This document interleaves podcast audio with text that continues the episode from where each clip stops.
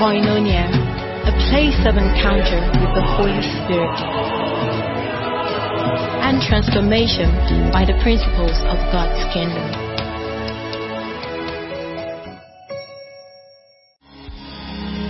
Let's lift our hands to heaven and thank Him because He's made a way for us.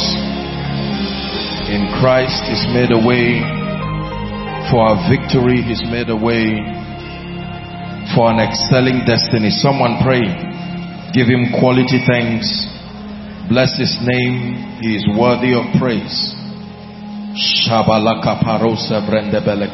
Lord, we thank You. We stand in Your victory today, glorified today, dignified. Thank You. We bless You. We honor You. Someone thank Him for the privilege to be in His presence tonight. Thank Him for His Spirit. Thank Him for His Word. Thank Him for the gathering of the saints. Our gathering is unto greater wisdom. Our gathering is unto greater light, repositioning us by His Word to live and walk in victory. Hallelujah. Father, we want to thank You tonight because You are King. We honor You. We tremble at Your presence. And we thank You because You are our God. Thank You for the times that we've had in worship, in prayer, stirring our hearts unto faith. And now Your word is about to come. Lord, we pray that there will be the hearing of faith and the walking of miracles in the name of Jesus, that You will build our hearts by Your word. You will establish us in righteousness, and whilst You move upon our minds, let there be healings, let there be deliverances, let every captive be set free, let every confused destiny receive direction. To You be all the glory, for in Jesus' mighty name we have prayed. Amen and amen. God bless you. Please be seated. It's good to see everyone. Happy New Year. I told the workers yesterday, and tonight is to us all Happy New Year in Jesus' name. Hallelujah. Praise the name of the Lord. I'd like us to honor our father, Daddy Tula. It's always an honor. Thank you so much, sir. We do not take your presence for granted. Hallelujah. That's Bishop Manasseh, please. Give him a big God bless you. Pastor Jakes is in our midst too. Hallelujah. Amen. Thank you, Dr. Anointed. Thank you for your presence. We really honor you. We appreciate you. And please, let's honor our mother, Dr. Mrs. Onu. God bless you, ma. In the name of Jesus. Everyone who has come visiting inside or outside, we honor you in the name of Jesus Christ. Hallelujah. Acts chapter 20 from verse 28. Acts 20. From verse 28. It says, "Take heed therefore unto yourselves and to the flock over which the Holy Ghost had made you overseers, to feed the church of God, which He hath purchased with His own blood. Take heed therefore first to yourself, and then to the flock," all the flock, in fact, it says, "over which the Holy Ghost had made you overseers." He says, "to feed the church of God, which He had purchased with His own blood." That means feeding believers and nourishing them with spiritual truth is the responsibility of every man of God. Beyond the administrative duties of a man of God, your primary assignment over God's people is to feed them. Jeremiah 3:15. "And I will give you pastors according to my heart." And the Bible says they shall feed you. Give it to us, please. 3:15 Jeremiah. "They shall feed you with wisdom, knowledge, and understanding." I will give you pastors according to my heart, and they will feed you with knowledge and understanding. Every time we are gathered, it's important for us to know why we are here. We are not here just to fulfill the ritual of church. We are here because there is a menu prepared by the Spirit unto our growth, unto our excelling. The only way the believer grows, listen carefully, is by an encounter with the Word of God. If you are bankrupt of the Word of God, you will never be able to rise, to thrive, and to excel. Did you hear that? If you are bankrupt of the Word of God, you will never be able to rise, to thrive, and to excel. Isaiah chapter 60 from verse 1 says, "Arise, shine, for thy light is come." I want to talk about a number of things tonight and then we'll pray. It was just stirred up in my heart. You see, Zaria has a very prophetic assignment. It's like a spiritual school of infantry. It's where believers are trained. Is where champions, destiny makers are recruited and prepared. You see, this governs the kinds of teachings that come as far as the Zaria community is concerned. Because this is where God finds people and this is where he begins to make them. Hallelujah. Many of the people today that you celebrate in this nation across the globe, God caused their feet to pass within this soil. It's a spiritual school of infantry. You are, if you get it right here, then you are on your way to an excelling life. If you waste time here, in fact, give us Ephesians chapter 5. Let's look at 16 and 17. Ephesians 5.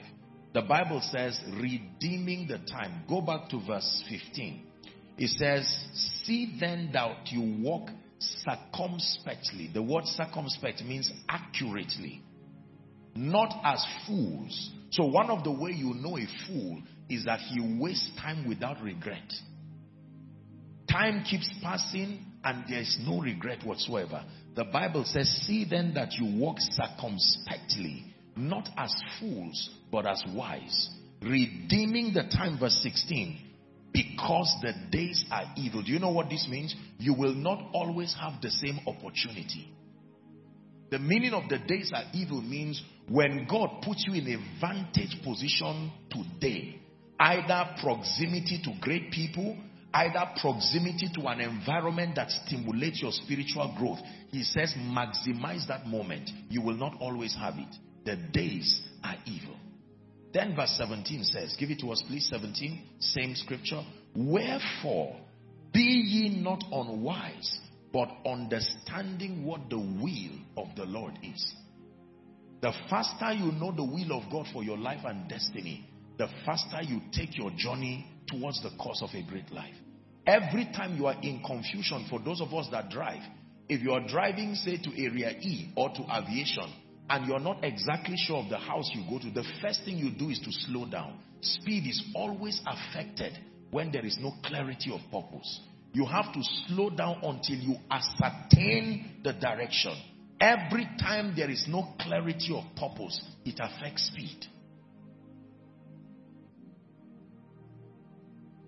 Hallelujah.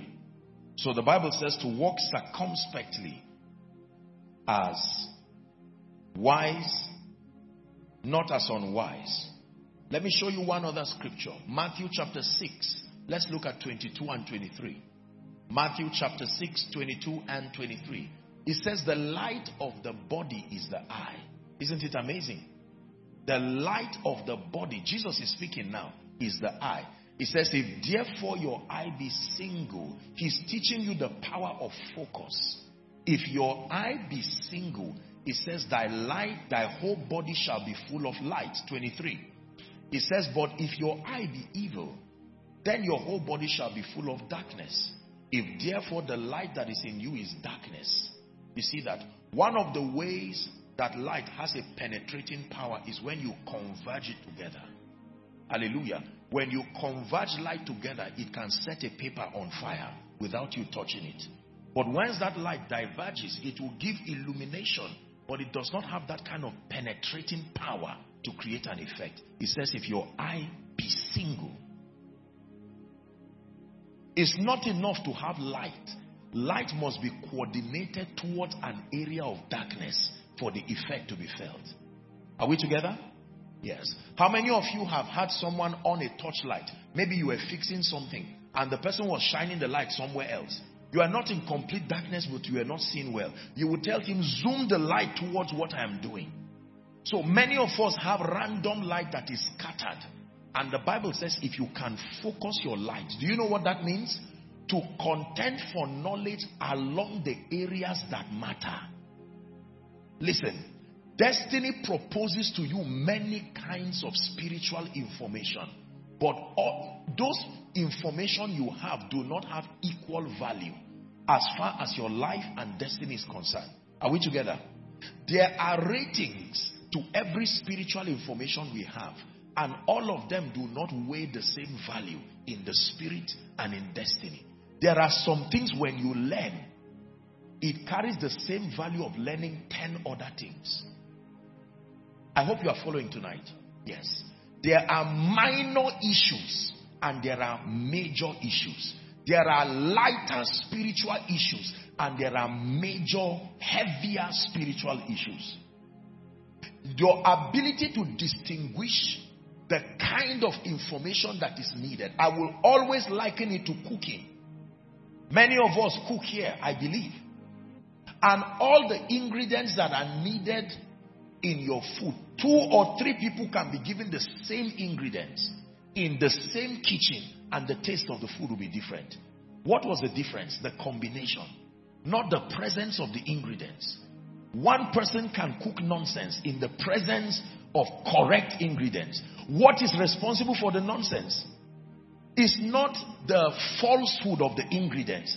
It's that the person did not know how to combine them correctly.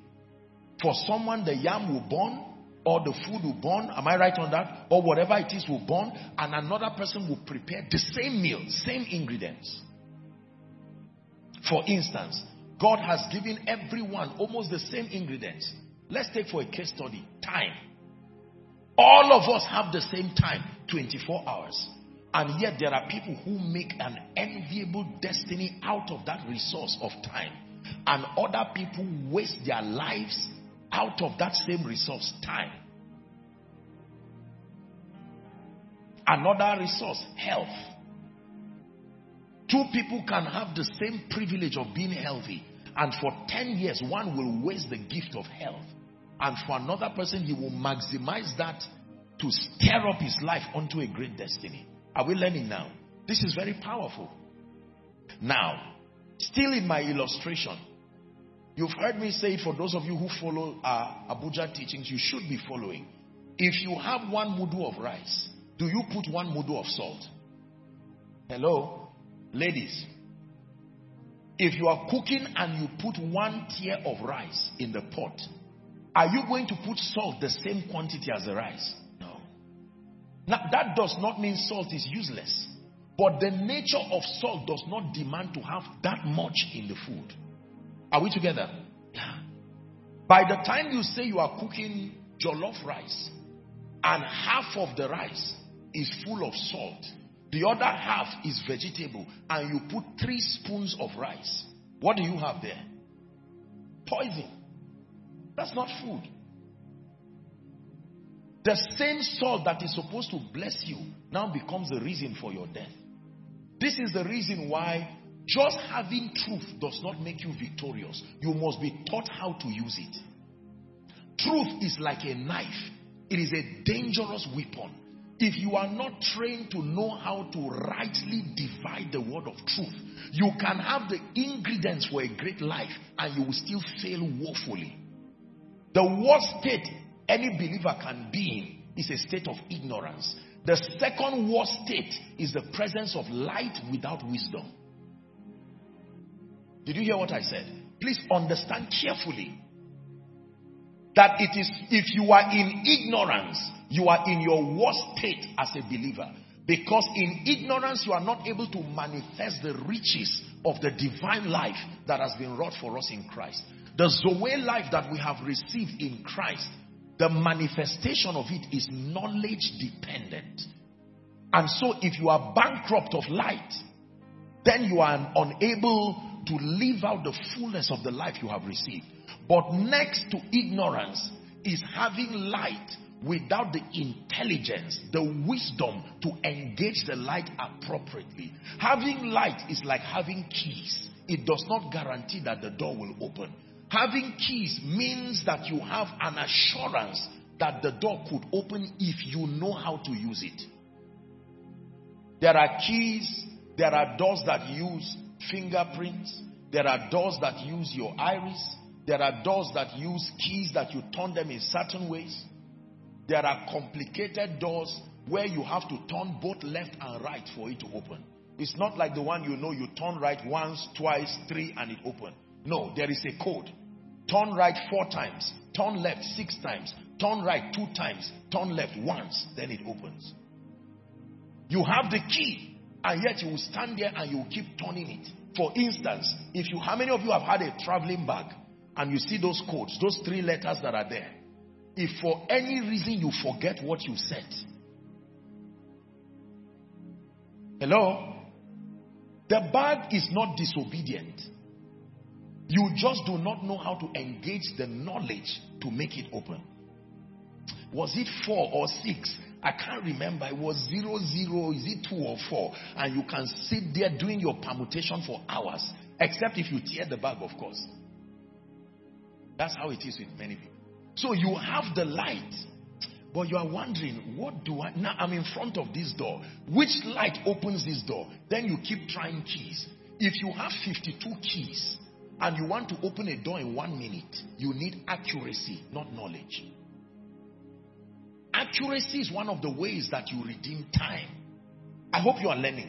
Yes. So it's not enough to just give you knowledge. You must be guided towards accuracy, so that when you stand in front of the door, you know what key, and in a moment, you swing it and it's open. I pray for you in the name of Jesus Christ. May the Lord bring you to a point of spiritual accuracy. Accuracy in understanding. Accuracy in engaging the forces that produce victory. You believe that? Shout a louder amen. Hallelujah.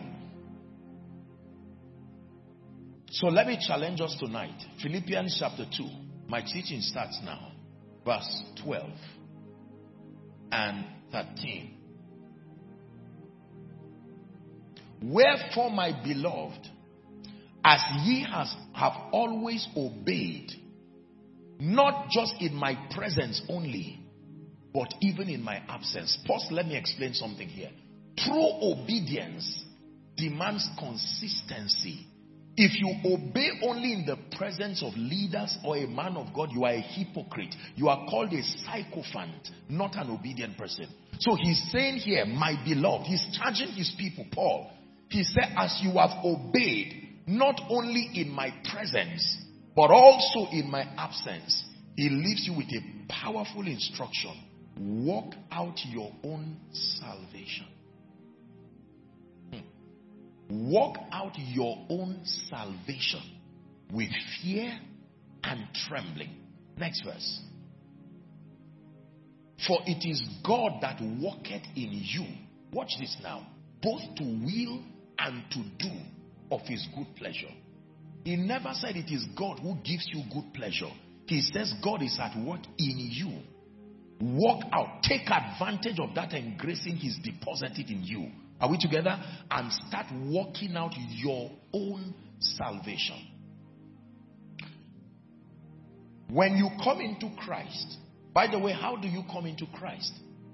By having an encounter with Jesus, the Son of the living God. I presume you know that. It is important for you to know how people come into the kingdom. Hallelujah. Yes.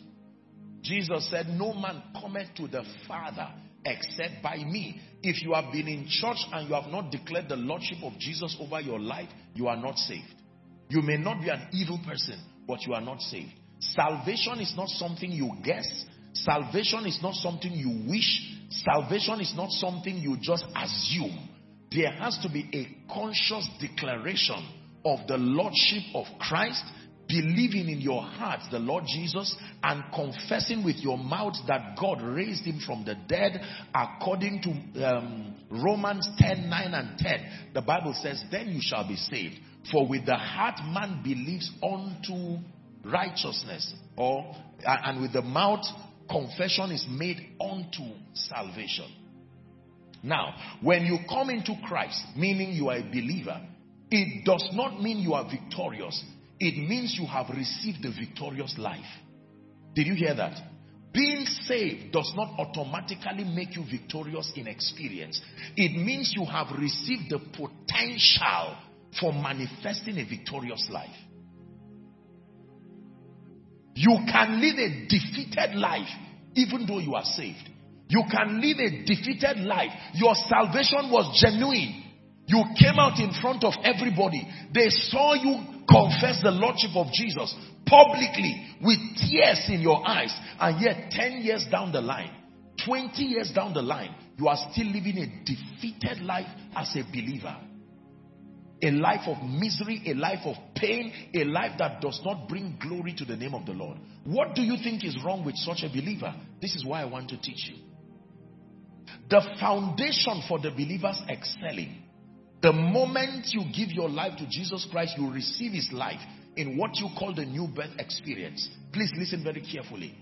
The first kind of knowledge you need to know is the revelation of the finished work of Christ.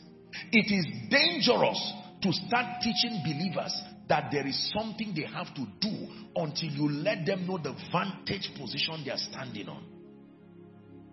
Are we together? You build believers who are people of power when you help them appreciate the extent of the victory that has been wrought in Christ. That is the starting point of the believer's journey. You are already defeated if your Christian life starts with trying to walk. The walk out your salvation here is not talking to unbelievers. He's talking to believers that he had laid a certain foundation to. Are we together now? Yes. Many believers do not take to heart the victory that is in Christ Jesus, nor the implication to their spiritual lives. And so they begin their journeys with a defeated understanding. They begin their journeys as weak people. They hope that it is prayer that will make them powerful. They hope that it is fasting that will make them powerful. They hope that it is Bible study that will make them powerful. Church attendance. None of these things can equate the substitutionary sacrifice of Jesus. This is where many people miss it. So, now, there are people, respectfully speaking, within the body of Christ who the consciousness of the finished work of Christ so gets into them that they stop there. Jesus has won the victory. It is true. But how to make it manifest, they may not know. And they will still walk in the midst of that abundant knowledge. They may live victorious lives.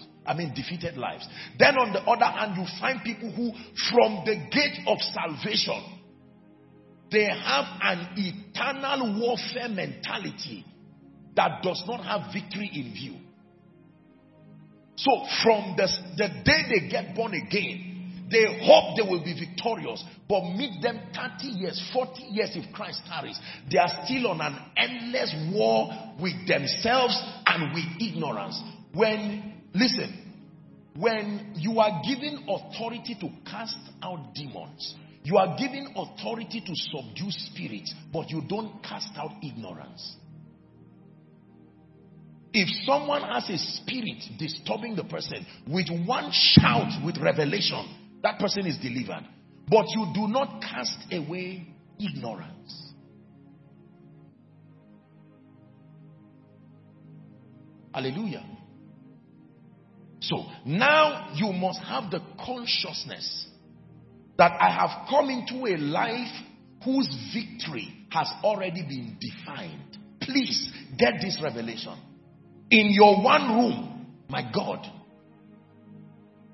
from your lonely estate, coming from a family that is full of curses, coming from a family where no one has risen, coming from a family full of defeat, in spite of the surrounding circumstances, you have it and know it for a fact that I have received within my spirit the incorruptible seed. A transmutation of the victorious life is in me right now. This becomes the basis for evolving in experience into a victorious life. God is calling you to be a man of God, and the beginning of your journey is an endless fight, whether with people or with demons. You are going to live a frustrated life. Now, are you learning now? Apostle, but what about the situations around my life? A defeated life, nothing is working in my life. No, listen, you see, you don't become, then believe. You believe to become. This is how it works in the kingdom. As many as believed in him, is that in your Bible? He gave them power to become. Becoming follows believing. What does it mean to believe? Number one, to agree with God in spite of your situations. To be convicted that God is not a man that he should lie, not the son of man that he should repent. If I ask you today, what makes you believe that you are going to be a great man tomorrow? And you tell me, I'm praying 1 hour every day. I'm reading my Bible every day. I will not say you are wrong, but I will say something is wrong with the arrangement of your confidence. There is something that should be the foundation of your confidence. The foundation of your confidence is not the works of the flesh. However, your work as a contribution is part of the equation. I'm coming there. So he's speaking to the people and he's saying, work out your own salvation. What does that mean? Are we together? So there are believers who are spiritually lazy, and their defeat is explainable because they are not willing to engage. But my concern is for the believers that are very hardworking spiritually. All of the rituals that are supposed to produce power, they are consistently engaging in it. And yet the power component that should back up a life of obedience is not there. The reason is because there is something wrong foundationally with the starting point of their understanding. Everything in the believer's life starts with Christ, the understanding of the victory that has been wrought. Why then do we fast if it is finished in Christ? Why then do we pray if it is finished in Christ? Why then do we give if it is finished in Christ? Why then do we serve if it is finished in Christ? Why then do we study to show ourselves approved if it's finished in Christ? Why do you submit yourself to be methodically mentored if it's finished in Christ? Why then are you asked to endure hardship as a faithful soldier if it's finished in Christ? Why does the apostle now say, for our light afflictions, which worketh in us for a moment, that it worketh in us a far more exceeding weight of glory? Why should he be bringing that information if it is finished? Why does he now say, count it all joy, my brethren, when you face diverse temptations, knowing this, that the trying of your faith produces patience, and that let patience have its full course, that it will make you matured, entire, lacking nothing? Why then does he now say, add to your faith patience, to patience self-control? Why then does he say, finally, my brethren, whatsoever things are pure, whatsoever things are true, whatsoever things are lovely, whatsoever things are noble, if there be any praise, if there be any good report, think on these things? Why then does he say, let this mind be in you, which was in Christ Jesus? Hallelujah. If you understand what I am teaching you, there is no power in existence that sustains the ability to keep you defeated. By your spirit I will rise from the ashes of defeat.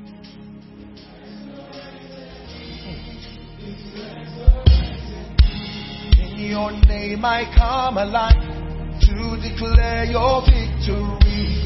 The resurrected King. Can anything good come out of Nazareth? Can anything good come out of Kaduna State? Can it come out of Plateau State? Can it come out of Lagos? Can it come out of a family where the children beg their way into university? Can it come out of a family where everyone has to wait for someone to receive his salary and distribute it around? We are given the opportunity to define our possibilities in the kingdom on account of light, on account of knowledge. So the starting point is a thorough understanding of what Jesus did, Many believers have not taken time to meditate on what the Bible summarizes as the victory that is wrought in Christ. Hallelujah. When Jesus resurrected from the dead, most people do not understand the implication of that statement. What does that mean?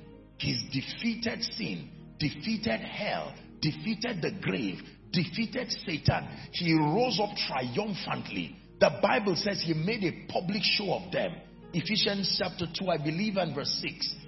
Amazing. Now begins to reveal our positional advantage on account of what Christ has done. And here's how he beautifully puts it. And had raised us up. It's me and Christ. I can't raise myself up. I don't have that power. It is not within. I do not have the funding to provide that possibility in my life. No amount of fasting and prayer, Bible study and spiritual activity can give you this reality. It is finished in Christ. Raised us up and made us. It is not something that came by your qualification. Made us to sit together. Say together. Carry this mentality into darkness together. Yea, though I walk through the valley of the shadow of death, I fear no evil. Not because I have the equipping in myself to do anything against evil. It says, for thou art with me. The fact that we are together, I can fail alone, but me and God cannot fail together. We have become an unbeatable, invincible team. Yes, sir. The resurrected King is resurrecting me. The resurrected King is resurrecting me. In your name I come alive to declare your victory. The resurrected King is resurrecting me. I carry this consciousness while I look not at the things that are seen. What are the things that are seen? Defeat. What are the things that are seen? Your background. What are the things that are seen? The causes. What are the things that are seen? The failure of those who have gone ahead of you. Don't pretend they are not there. But the Bible says, while I look not. To look not means do not pay attention and allow it define your faith and conviction. I know I came from a family where no one has risen. I know I came from a family where women don't rise, men don't rise. I come from a family of untimely death. It is true that those things are there. In my body right now may be some infirmity that the doctors have said I will never be healed from. But every time you remember that you are limited, you look at the cross. You see that? Listen, it's a mentality you must have. If not, you will live a defeated life. The ultimate price, you heard me preach this in Abuja, has been paid.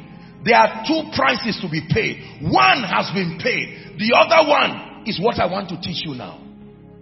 There is the price he paid. And the reason why your own price will work is because his price was paid. Work out your own salvation. But the first way is to understand what he has done. Then the understanding empowers you to do what you need to do. Ignoring the cross, ignoring the works of Jesus, ignoring that which he has done in Christ, and putting yourself in the position of a savior of your own destiny, a messiah of your own destiny, immediately multiplies all your spiritual activity times zero. 1,000,000 times zero is zero. Half times zero is zero. Anything times zero is zero. Are you learning now? Yes. Our generation is gradually delving into the realm of self-consciousness, self-sufficiency, and we are sincerely pushing the cross out. And then we are standing as the saviors of our own destiny. It is a recipe for defeat. Nobody wins that way. The fathers did not win that way. The patriarchs did not win that way. Everybody who walked in victory, even Jesus walked conscious of the presence of the Father through the Spirit. Even though he had to die physically, but the foundation of his work. Remember, Jesus is our pattern man. He did not just start with the consciousness of his being Messiah. I can of my own self do nothing. Jesus is speaking, the word speaking, full of the Holy Ghost. And yet he's saying, I am incapacitated. My strength comes from my understanding. Ephesians chapter 6 and verse 10 says, finally, brethren, amplified. Give it to us, please. Ephesians 6:10. Finally, brethren, he says, be strong in the Lord. Here's what amplified says. Be empowered through your union. The word here is the consciousness of your union. The consciousness of your union is where the grace to fast comes from. The consciousness of your union is where the grace to pray comes from. The consciousness of your union is where the grace to push through, the grace to endure. A story whose end I already know. How many of you have been involved in watching movies? And you may have someone who has watched the movie before. And the person will tell you, don't mind what happens. At the end, this man you see, he will never die or he will win. That comforts you as you watch the film. No matter what happens, they will beat the man, almost kill the man, rain will be falling on the man, and you say it's over. But an information you were given is what sustains you. Are we together? Listen, this is very powerful. Because many people do not have this consciousness. Your union with him, raised up together. Raised up together. My question is, raised up from where? You know where you were raised up to, but it's important you know where you were raised up from. From where? Called out of every tribe, called out of every tongue, called out of every nation. You see that now? Called out of every curse. Why are you then ministering deliverance for people? You just follow carefully.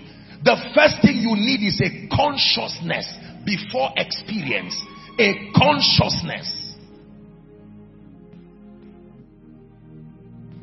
There are two realities that came out of redemption that empower the saints. Number one is called our positional advantage. The position in the spirit that we are seated with Christ, raised up. Number two is the consciousness of our oneness. These are the two principal revelations that came out of redemption. Anybody who will benefit from redemption must have the consciousness of the exalted position of the believer in Christ, and then the consciousness of your oneness with Christ. Can I tell you, Satan does not mind your fasting, provided you don't know this. Keep fasting. Satan does not mind your dissipating energy in prayer, provided you don't know this or acknowledge it. Keep doing it. Satan does not mind your giving. Carry all the money and give. It is not the ritual that produces power. It is the understanding that supports the spiritual activities. Listen, let me tell you. If many believers who engage in so many spiritual activities ever understand that this is largely what they are missing, they would take the time. You see, when God began to train us and build us, you see, our growth 101, God exposed us to men who had a thorough understanding of the finished work of Christ. That is what gave us the foundation. When we got that right, then he now graduated us into the responsibility component of the spirit life. So we began to pray and fast and build our spirits, albeit from a consciousness of his finished work. That is what gave life and still gives life to our prayer. If I speak today, I don't say it's because I prayed for 2 or 3 hours. That does not mean it is wrong. Don't get me wrong. I'm coming there. But that there is a consciousness that when I speak, the consciousness of my union with Christ is where the life comes from. Are you getting this? Spirit break out. Break our walls down. Spirit, break out. Heaven, come down. Hey. Spirit, break out. break, I won't down.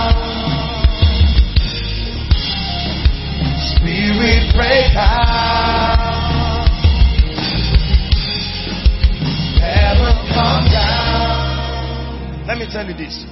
One of the major reasons why believers are poor in spite of their hard work is because we have received a narrative that ignores God because of the presence of rich people without God. And they say, after all, Bill Gates or so and so did not believe in God. Did you walk with him to know what he believed in? Whereas Hebrews chapter 3, Hebrews chapter 11 tells us that everything that is manifest came from a ram unseen.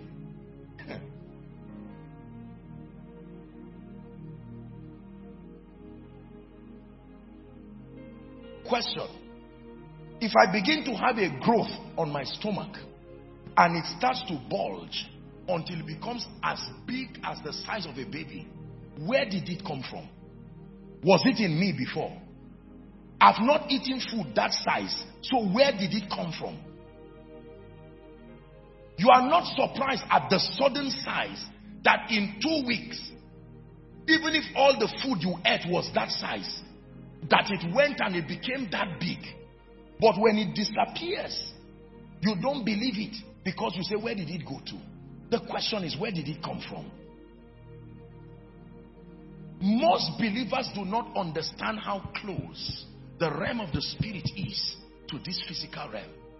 Science right now is beginning to enter the corridors of the realm of the spirit in experience. They are mastering the art of materializing spiritual things and making them manifest. You call them virtual reality. You call them metaverse. By their interaction with spirits, they are gaining an advantage now, and they are literally quantizing the realm of the spirit, and they are showing us that our reality is only a dimensional reality, that with respect to certain dimensions, it is possible that what we are calling reality does not even exist.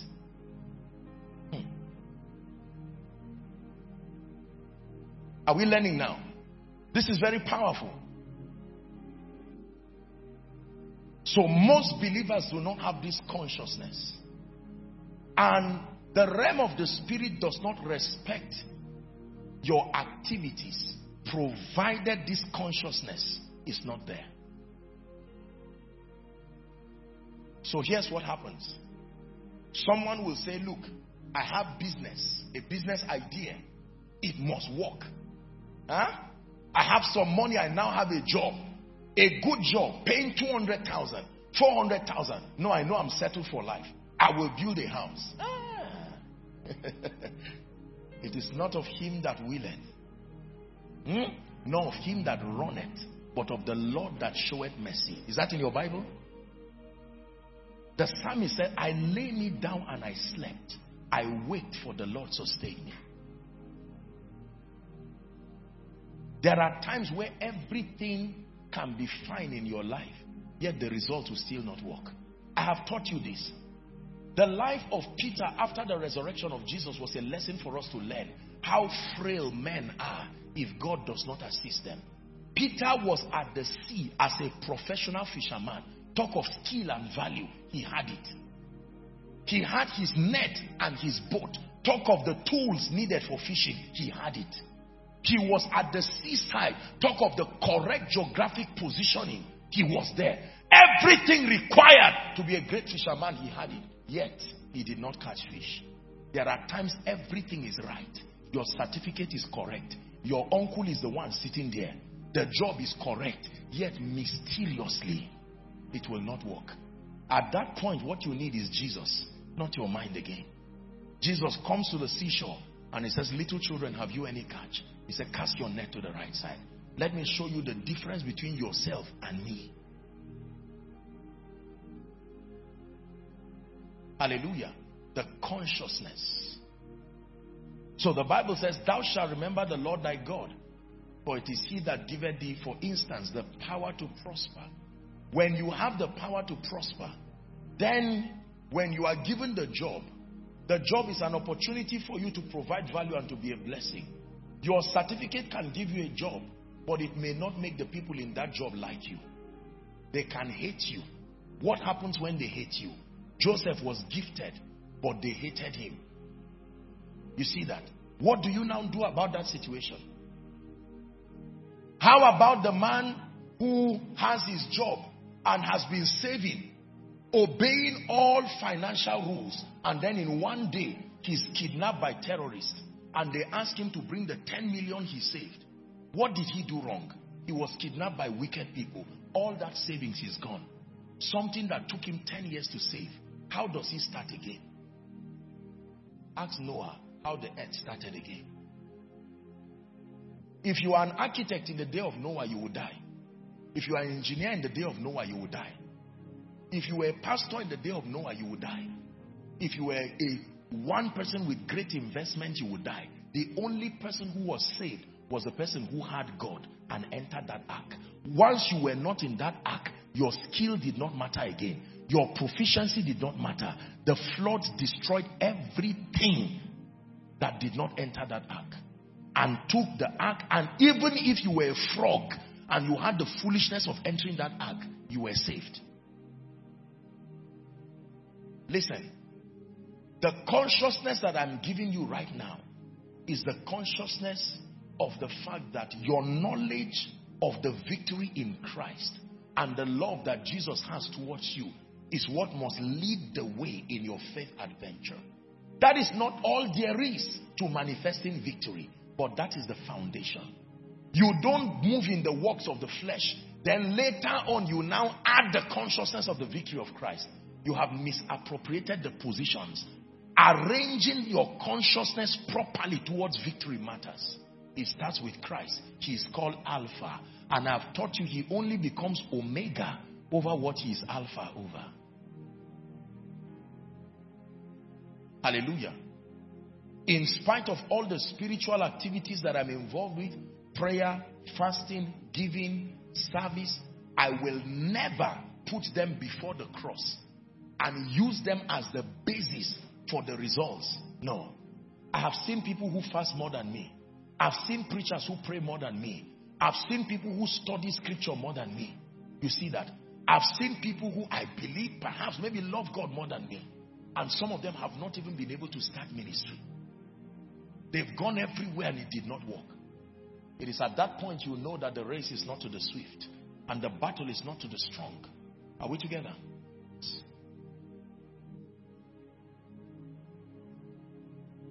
So this is the consciousness you must have. Say, in the name of Jesus. Say it convincingly. In the name of Jesus. I carry a consciousness that I am one with Christ. Say it again. In the name of Jesus. I carry a consciousness that the victory of Christ is the basis for my victory. The victory of Christ is the basis for my walking in victory. Yes.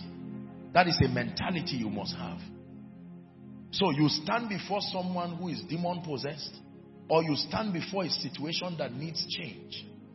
Before your fasting, prayer, Bible study, quoting scripture comes, I will show you how to appropriate that. You walk consciousness. The price has been paid. The price has been paid. Paid in full. The price for my healing.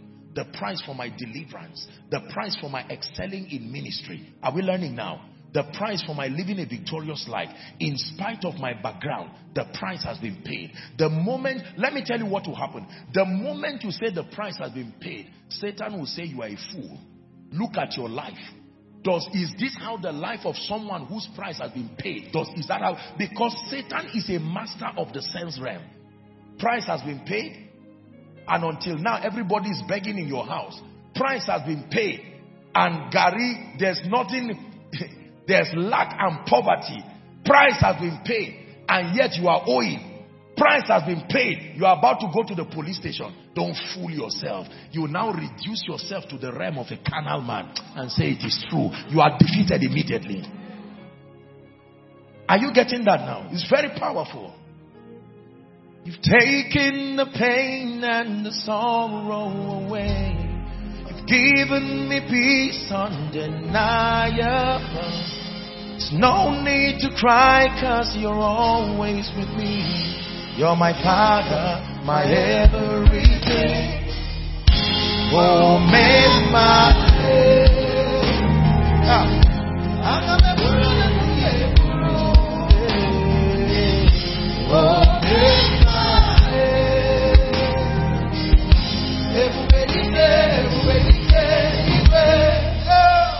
Listen, do you know why dreams and visions are very powerful?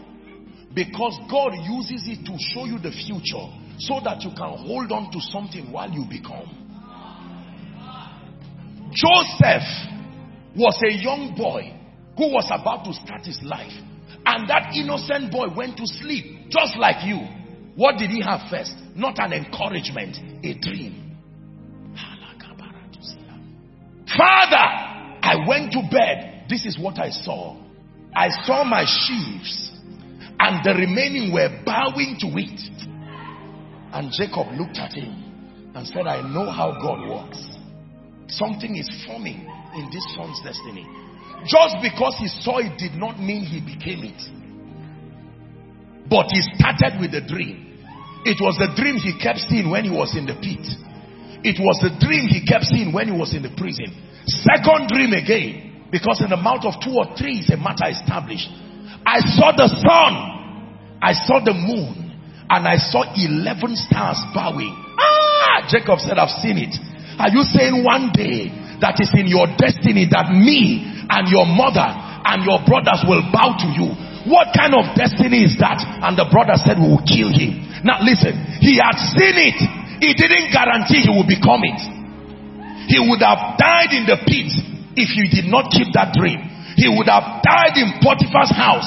He would have died of offense in the prison. Those ones were his responsibility. If Joseph never became a prime minister, the Bible will still leave the fact that he dreamt. It will still be in history that he dreamt. Joseph will suddenly get to heaven and God will say, look at your destiny. Your destiny was to be a savior. Because of you, you aborted the program of God's covenant people. Listen, everything God showed you is true. But I want to show you how to make it come to pass. The you saw on a crusade ground is true. The you saw prophesying is true. The you saw giving to nations is true. The you saw building a house for your parents is true. Everything he shows you is what he wants to make happen in your destiny.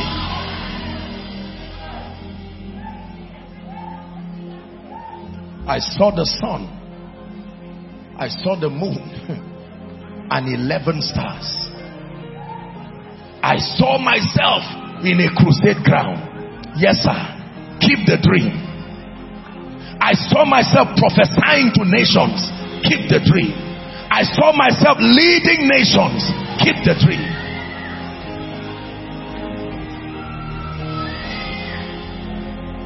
I saw myself building for the kingdom. Keep the dream. Apostle, how about my condition? This is why you are in church. Let me show you how it works. God does not lie. God cannot lie. But whether you become a manifestation of his speakings or not, it does not just depend on God, but it starts with depending on God.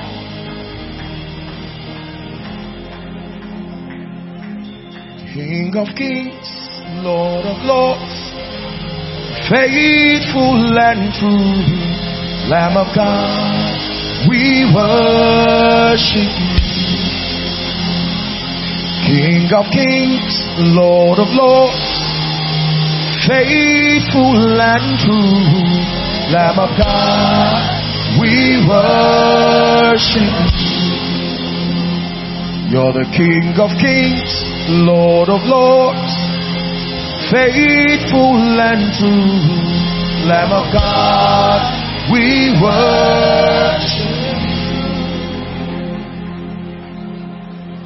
Hallelujah. As many as believed him, he gave them, after believing him, power to become.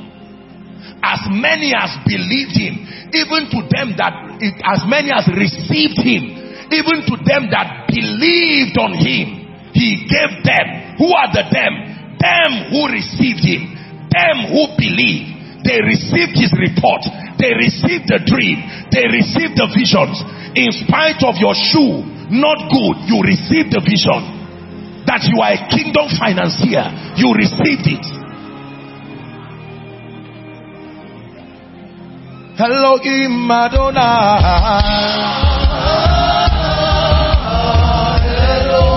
Elohim Adonai.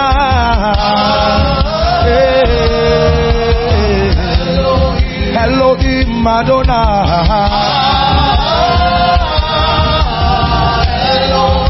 Elohim Adonai.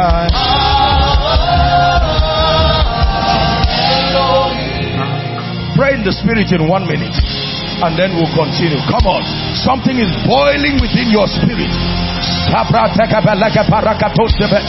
Shala sabarata sabrekate rakata bakata braskata balakata bredegabelekato meka paris kaparanto shiata. Finished in Christ, victorious in Christ, finished in Christ, victorious in Christ, finished in Christ, complete in Him, finished in Christ, victorious in Christ.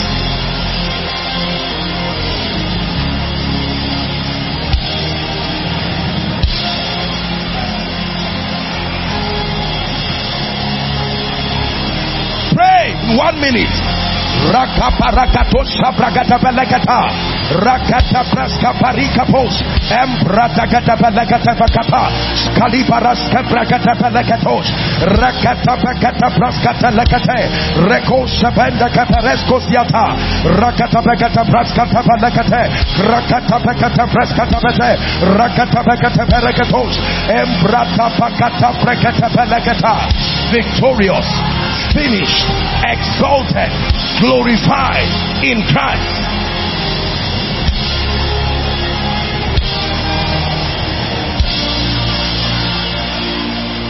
In Jesus' name. In Jesus' name. Please sit down. Sit down.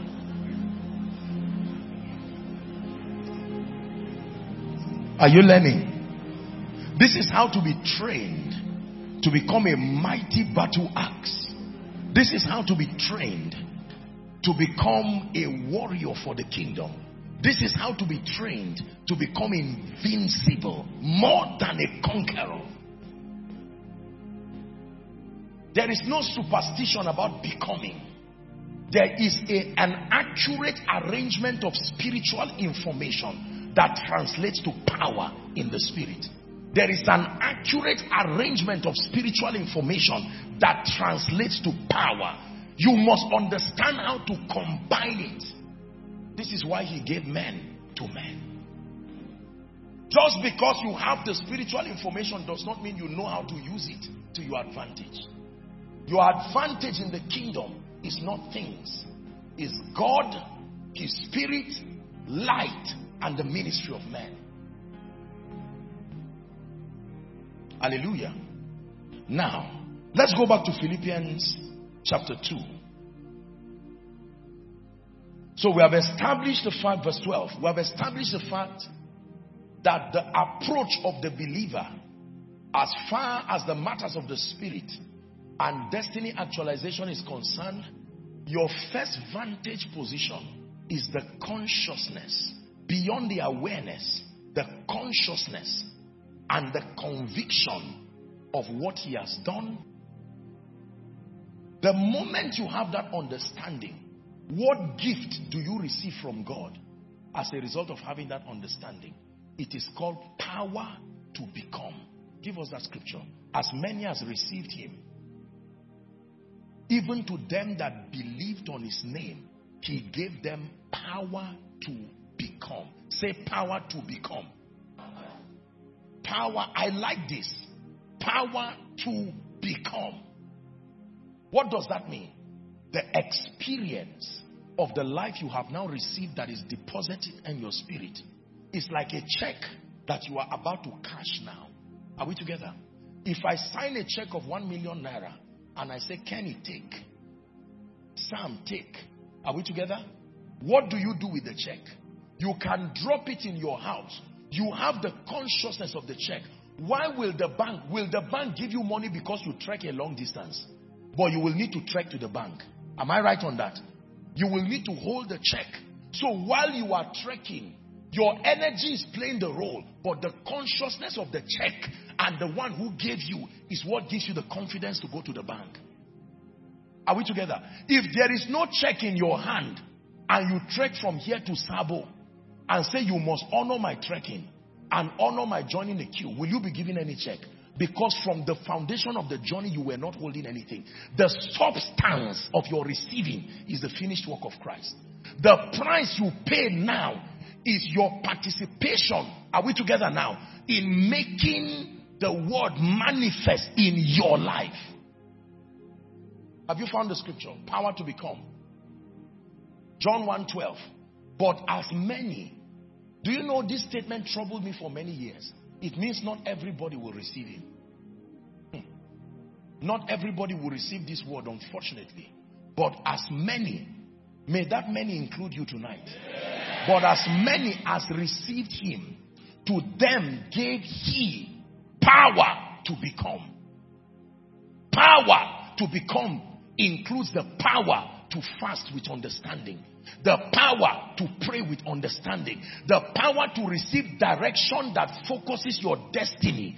Everything needed to make you become is included in the power you are given. As many as believe me, I give you a check.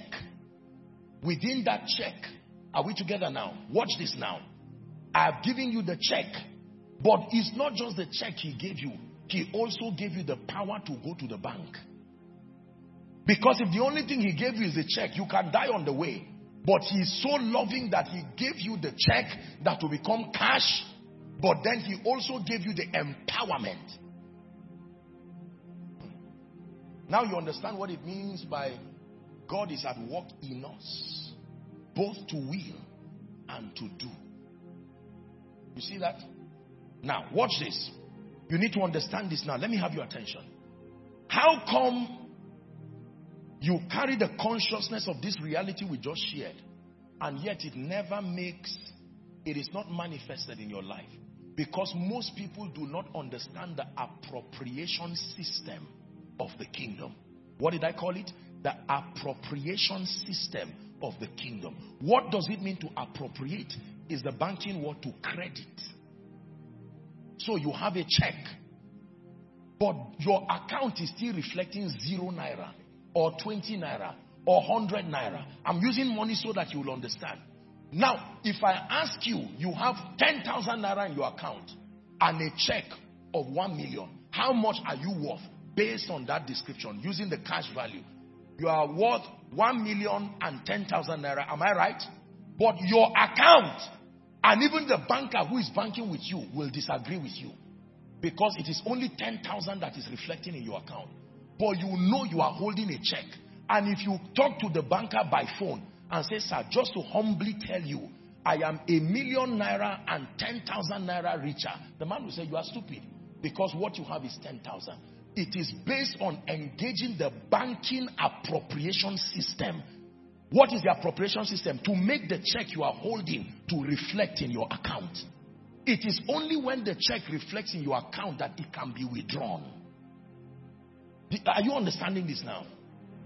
So the challenge with many believers is we have not been taught the appropriation system of the kingdom. How to convert promises, to convert that which is finished in Christ, finished in the Spirit, to be made manifest here and now. This is what the Bible calls walking out your own salvation with fear and trembling.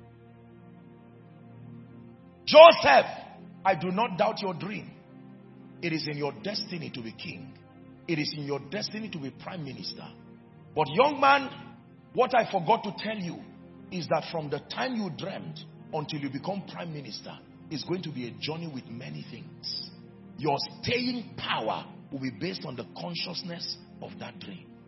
So, scene one, Joseph carries the consciousness of his dream.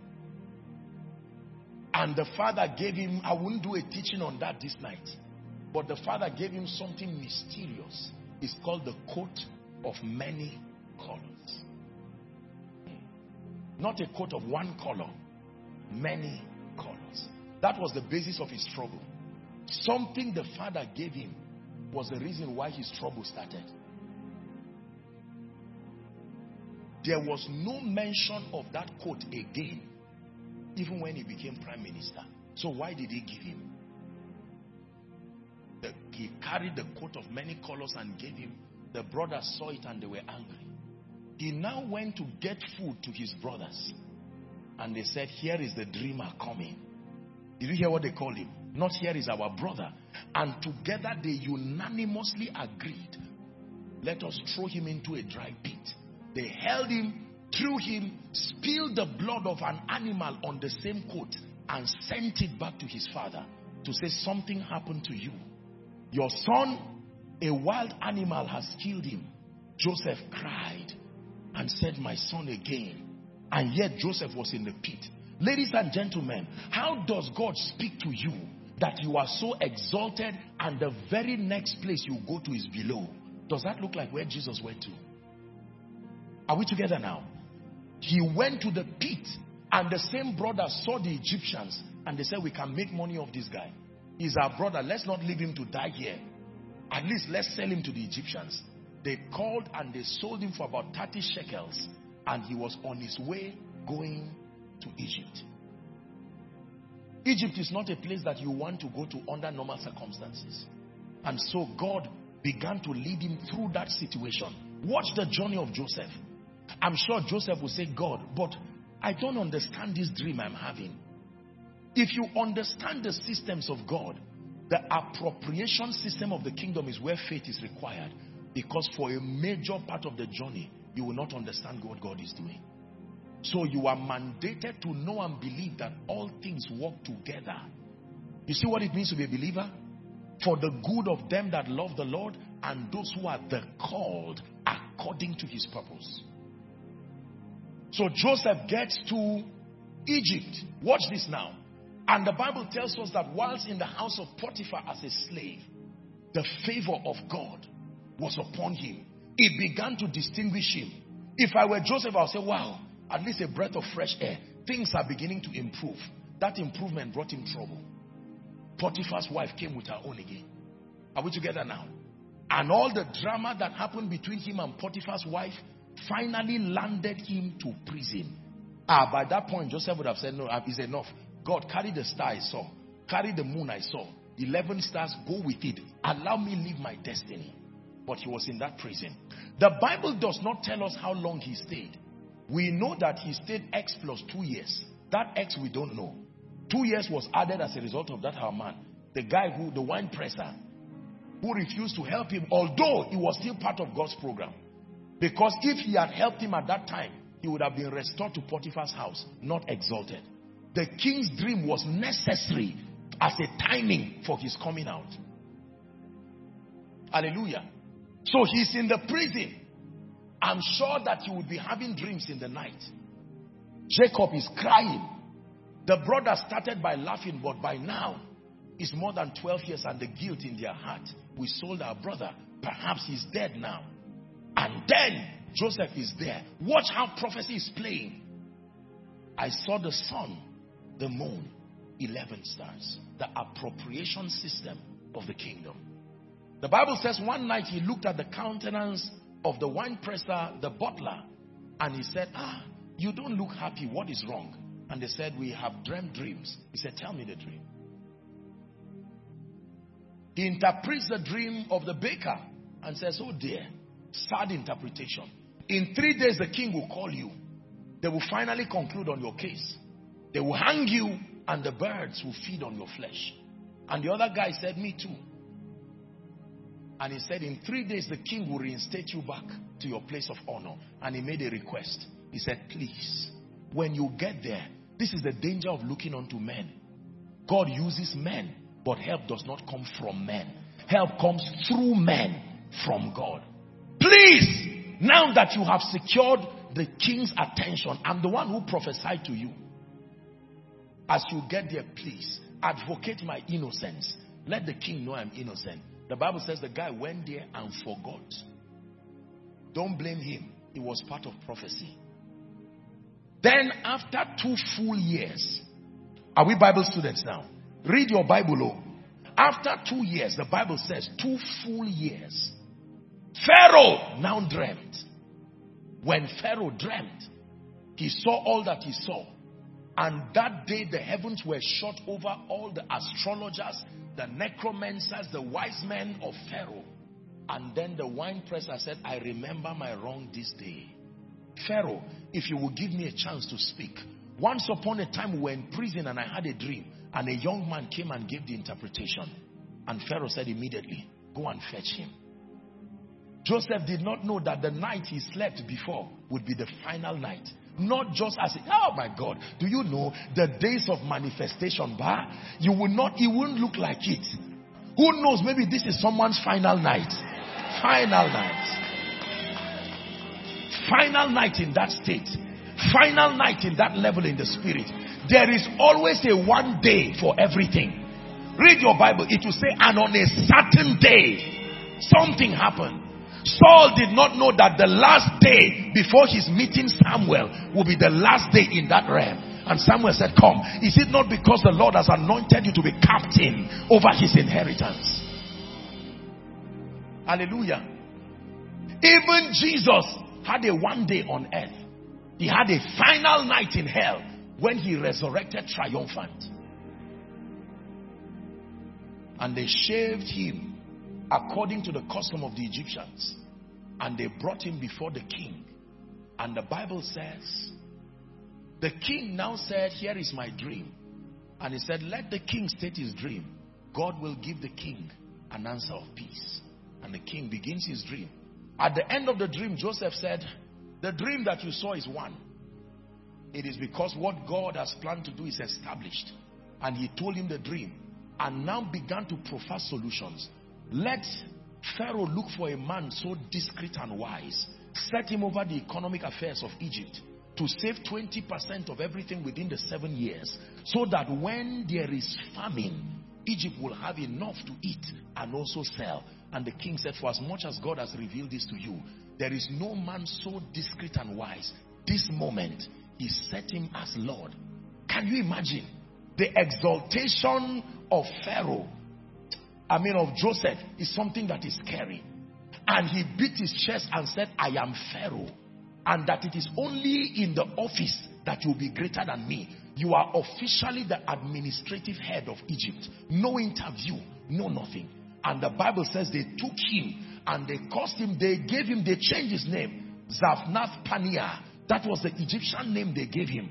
And then the Bible says they gave him the daughter of Potiphar, the priest of On, to marry her, and he became prime minister. One moment. When that happened, that scene had finished. Oh, the next thing was that in Genesis chapter 42 from verse 1 and 2, the Bible says hunger struck the earth. Now the famine had started. I hope you know his exaltation was not yet the dream manifest, because the dream saw the sun, moon, and 11 stars. This manifestation was just him seated in that position. The bowing is about to start. The bowing started with hunger. When Jacob saw that there was corn in Egypt, he gathered his sons and said, why do you look you one to another? He said, I have heard that there is corn in Egypt. Verse 2, go down, Peter, and buy for us, so that we will live and not die. That was what took them to Egypt.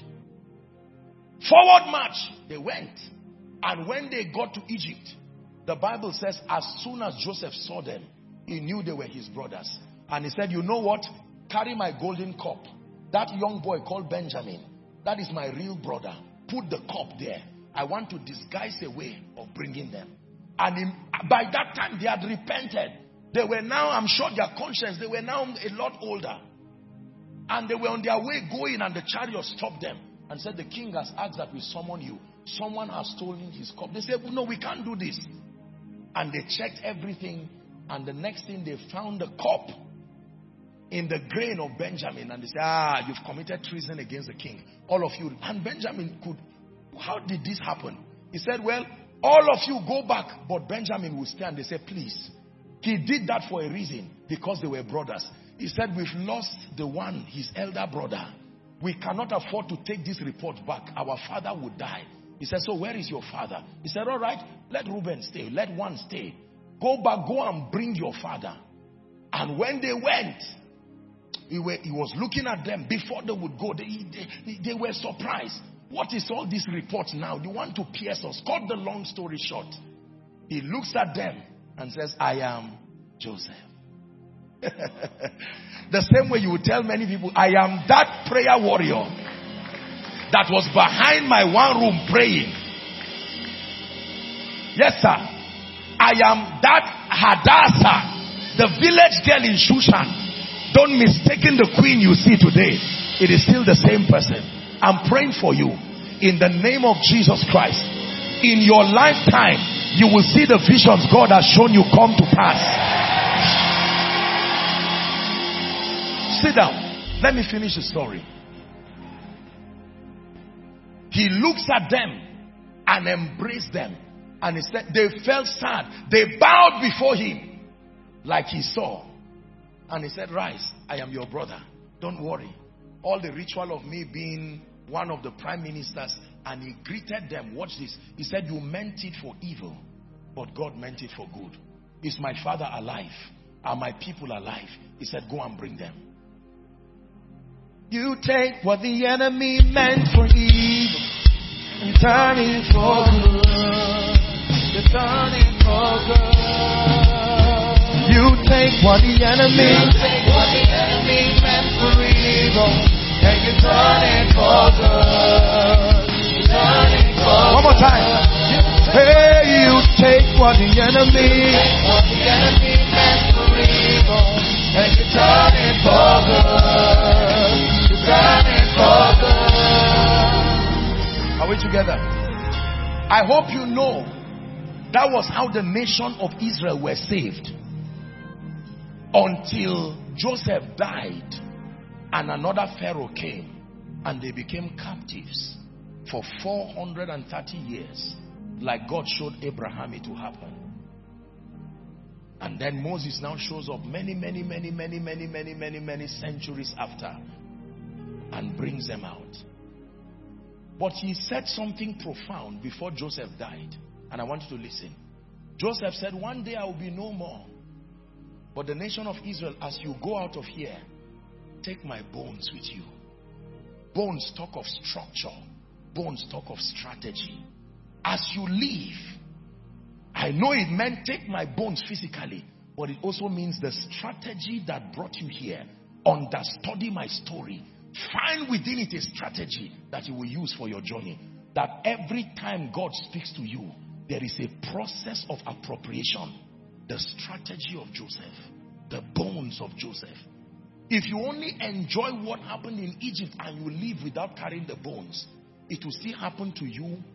The strategy of Joseph was still used on their journey, because Moses said, thus said the Lord God of Hebrews, let my people go that they may go and serve me, and to serve me in a land flowing with milk and honey. Many of them forgot the strategy of Joseph. That's why they built idols on the way through frustration. And in that whole generation, only Joshua and Caleb arrived. The remaining people perished in the wilderness. Hebrews chapter 4 verse 1. Let us fear, lest a promise. Give it to us, media. Let's walk together. Let us therefore fear, lest a promise being left of entering into his rest, that any of you should seem to come short of it. Verse 2. The Bible says, for unto us the gospel was preached. What was the gospel? The gospel, the message of liberation, Exodus. This is not just talking, it's talking about the nation of Israel. As well as unto them, but the word preached did not profit them, not being mixed with faith in them that heard it. When you read on, it says, there remaineth a rest for God's people. It says, let us therefore labor. Labor. Everybody say labor. Labor to enter. It is true that there is a rest. Verse 9 now, I think. Labor to enter that rest. Give us verse 9. Just go to verse 9. Let us therefore labor to enter.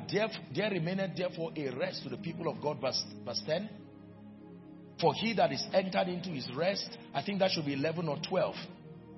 Okay, 11. Let us labor therefore. Everybody say labor therefore. This is where fasting comes in. This is where prayers come in. Are we together? This is where consecration comes in. This is where giving comes in. This is where service comes in. That is the labor dimension of faith, so that you will enter the experience of that rest. Now, if you stay and say, I have seen it, Christ has done everything, you are right, but you may never enter that experience. So, every time I give myself to prayer, give myself to fasting, give myself to the word, what am I doing? I am aligning myself so that I will become that person who will become a manifestation of that which is finished in Christ. Did you get that now? Back to our example of the check. I have a check of 1 million naira, but the bank is, say, First Bank in Samaru. I start working from here, and sometimes by the time I get to the turnover there, I can be tired, but I remember I am laboring to enter rest. Are we together? The consciousness of my check. If you see me on the way and you are laughing at me, what I am holding becomes too big, bigger than your distraction, and so you continue. Are we together? Notice all the processes from the time you receive the check to when you enter the bank. You will trek, you may greet people, you may ask people to direct you. You get into the bank and then you hand over the check to a cashier. He looks at it and smiles at you and does a few things. There are times you've done everything. Just wait. Everything to be done is done. You will get up with anxiety and says, how many minutes does it take to catch this thing? They said, there's something beyond your realm now. There are verifications. We have to verify whether the money is in that account. They won't tell you. There are places in the check that are for official use. That one is not for you again. You see them signing, calling, and dropping, taking it to the operations manager, because maybe the amount. And while all that is happening, they bring it back, and you are just sitting angry. And the devil is saying, walk out of this bank. Some of you, just when they're about to finish, you walk out. And they say, where is the person to sign finally? You are no longer there. You wasted your 10 years of fasting and prayer through unbelief. I hope you are not just excited. You are learning something here. There are people who wait there. And sometimes, unfortunately, they can tell you there's network problem. So how long will I wait? We don't exactly know. But we have confirmed that there is money there. So what do? You wait. You wait. And waiting, ladies and gentlemen, sometimes means waiting. It's not a prophetic message. Waiting. You wait. Someone will come and see you and say, I was here in the morning. It's 3:30 now. And you are still at the bank. What are you doing here? Are you sure they didn't scam you? Wait. Someone is at this phase right now. Haven't done all to stand. Stand. Haven't done all to wait. Wait. Because shortly, you're about to see the manifestation of the word of God. Finally, they call you and say, okay, congratulations. And you tell the person, I want to withdraw everything now. It's your money. It's your money. Whether you withdraw 100,000 or the whole 1 million or 200,000, immediately the man is at your service. Somebody who 5 minutes ago was sitting quietly, 5 minutes later, and say, what is the most expensive restaurant in Zaria? The check finally has found its way to your account. You square up, and when you stand, you call a bike. If you waste your time, call another one. If you waste your time, call Keke Napep, pay for the other seats. Sit alone.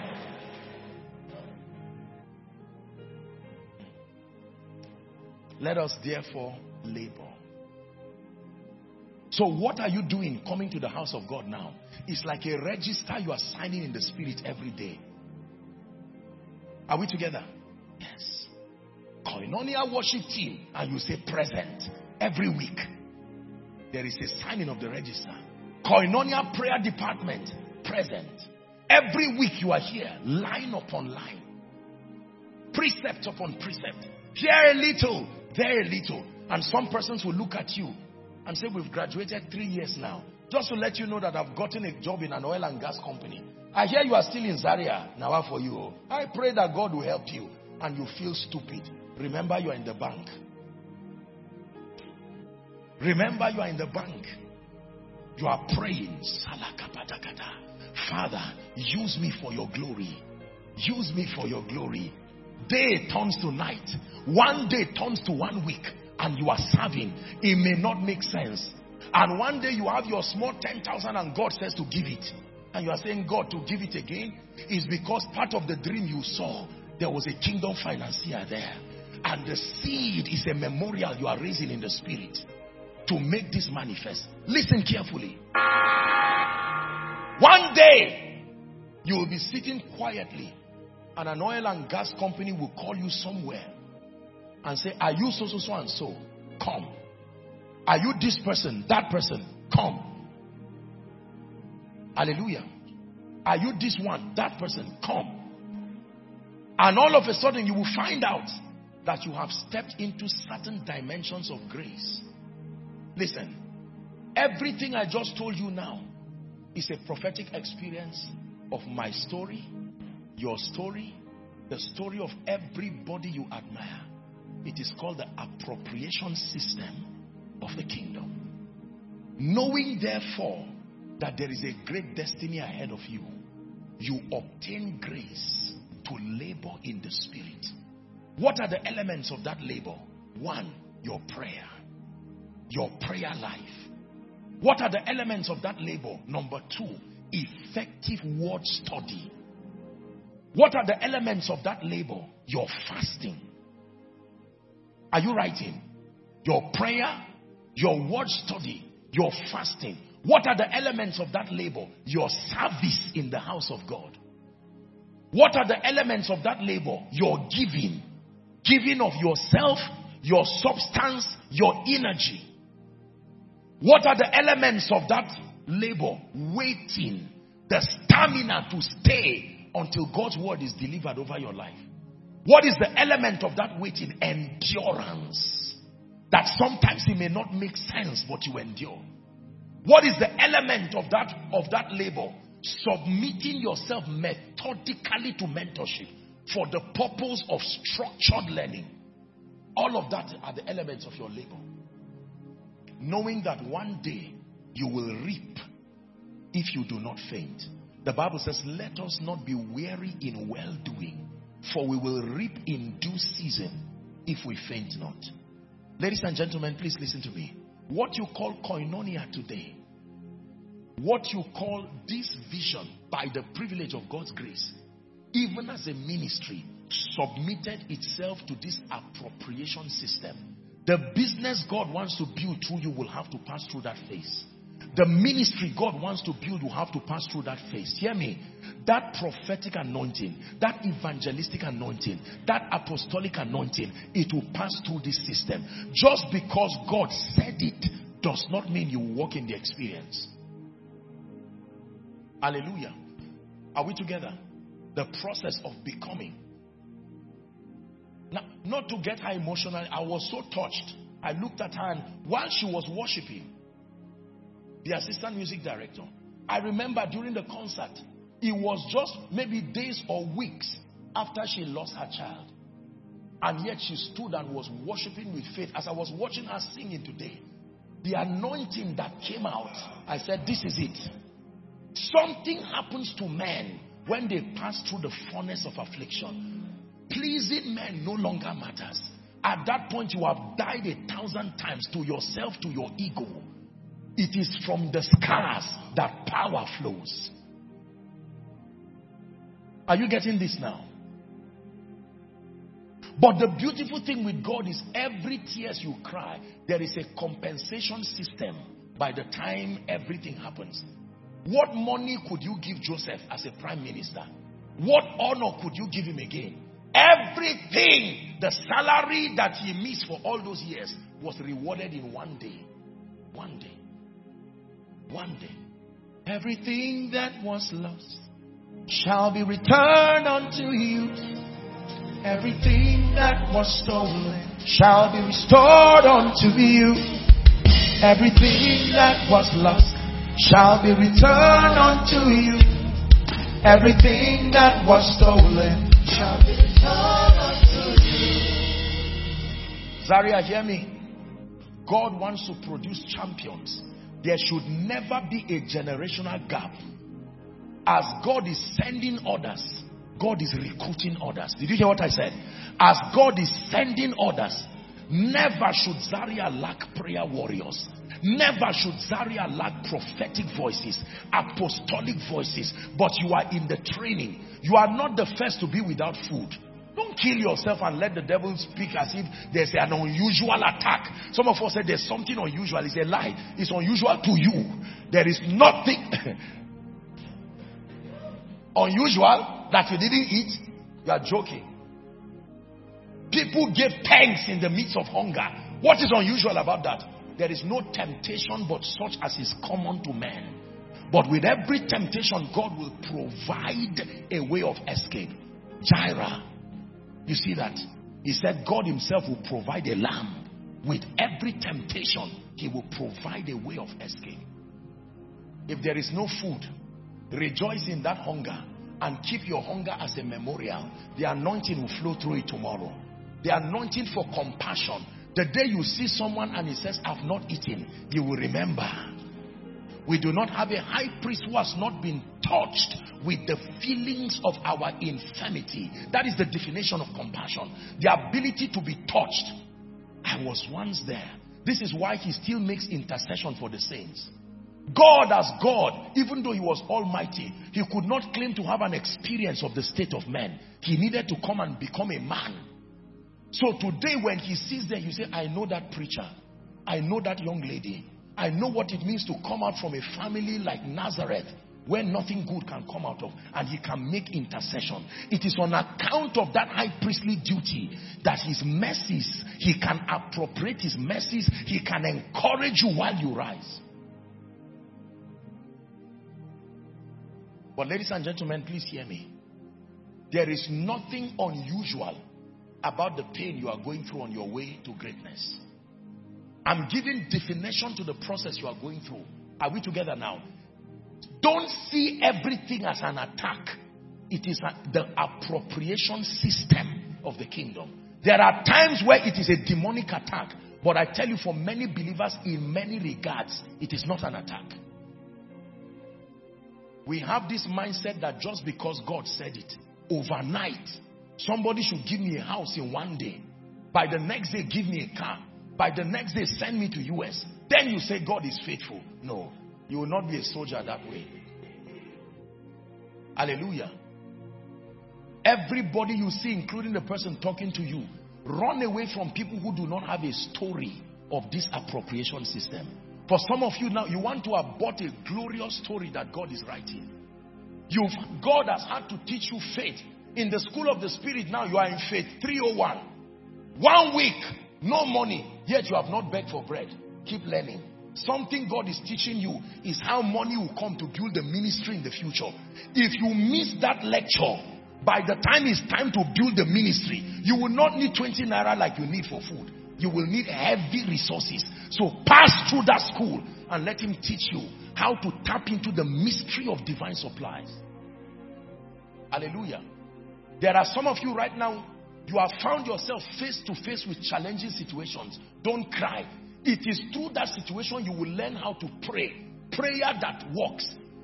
The situation is teaching you to test whether your prayer works or not. Until a situation stands before you, how do you know your prayer is working? Hallelujah. So you may have been bragging, I'm a prayer warrior. Here comes a mountain before you. Pray it away. You will try everything you know to do. At the end of amen, the mountain still looks at you. And then God with it humbles you and says, come to the school of prayer and learn how prayer moves mountains. It is not just by shouting to the mountain. There is something the mountain wants to hear. If it does not hear, it will remain disobedient no matter how long you are praying. Are we together? When you learn that, you pray with every skill you know. The mountain does not move. One day in your frustration and pain, you will stumble across a message You will stumble across a book. You will be fasting for 2-3 days. God will give you one dream. Together you will build a formula. It is with that you will stand before people one day. Maybe you will be doing your own miracle service, and you will dare the people that every mountain here will move. They will think you are joking. They don't know the pain that taught you the experience of how to move mountains. When you honor people, it's not human worship. You are honoring the labor, the sacrifice of alignment. Many people had to learn God experientially, because when you study the Bible, it looks too simple till you start obeying. Did you hear what I said? And God said, and he saw, and you just get happy. I want to say, and then it doesn't happen. I say, wait. That means between what he said and what he saw, there are many things that only the Spirit can open your eyes to see. He's the Holy Ghost, Spirit of the living God. He's the Holy Ghost, scepter of the King of Kings. He's the Holy Ghost, seal of the age to come. He's changing everything in obedience to life. Swallow your pride tonight. Come to the school of the Spirit. I like that song. Swallow your pride tonight. Come to the school of the Spirit. Don't you know, in his hands are the keys to eternal life. It's a little here, a little there, and then your day will dawn. He's at work in you, changing everything in obedience to God. So why does someone speak to you and say, in the name of Jesus, let the doors of your destiny open? And then for one, the door opens, and for another, the door does not open. One is holding a check, the other one has deposit in his account. One just read that you will speak over men, and thou shalt decree a thing. That is a good starting point. But you run around with a check, life will frustrate you as if you are not holding a check. You need to learn the appropriation system of the kingdom. I'm saying this because there are some of you who don't pray. You don't fast. You are saying, why do I need to do this? The price has been paid, remaining your own price. There is the price and your price. It is the union of the price and your price that equals results. Hallelujah. Are we together?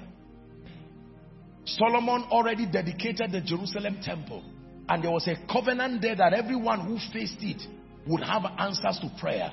And yet Daniel had to turn there to pray experientially, and for that he went to the lion's den. But he had mastered the art of prayer, and it brought him victory.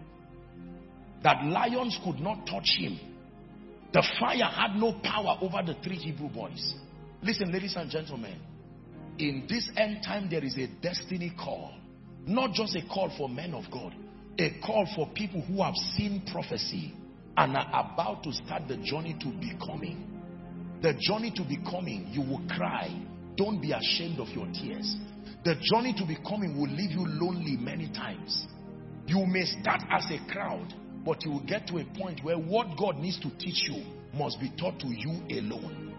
So he will take everybody there. Like Jacob, he will leave you alone. Are we together? At that point, your helper will not be there. At that point, your sponsor will not be there. And you said God called you to be a kingdom millionaire. If the only thing you have been reading is financial books, let me tell you, everything God calls you inside to do, the first thing is he will pass you through something that will make you know him before he gives you whatever the journey should give you. The first thing you get in that journey is the knowledge of God before the power to get wealth. So if you like, say, I don't want to do ministry, my own is money. God said it doesn't matter. Provided he's the one leading you. A major part of the training will be the knowledge of him before you will later find money. He won't stop.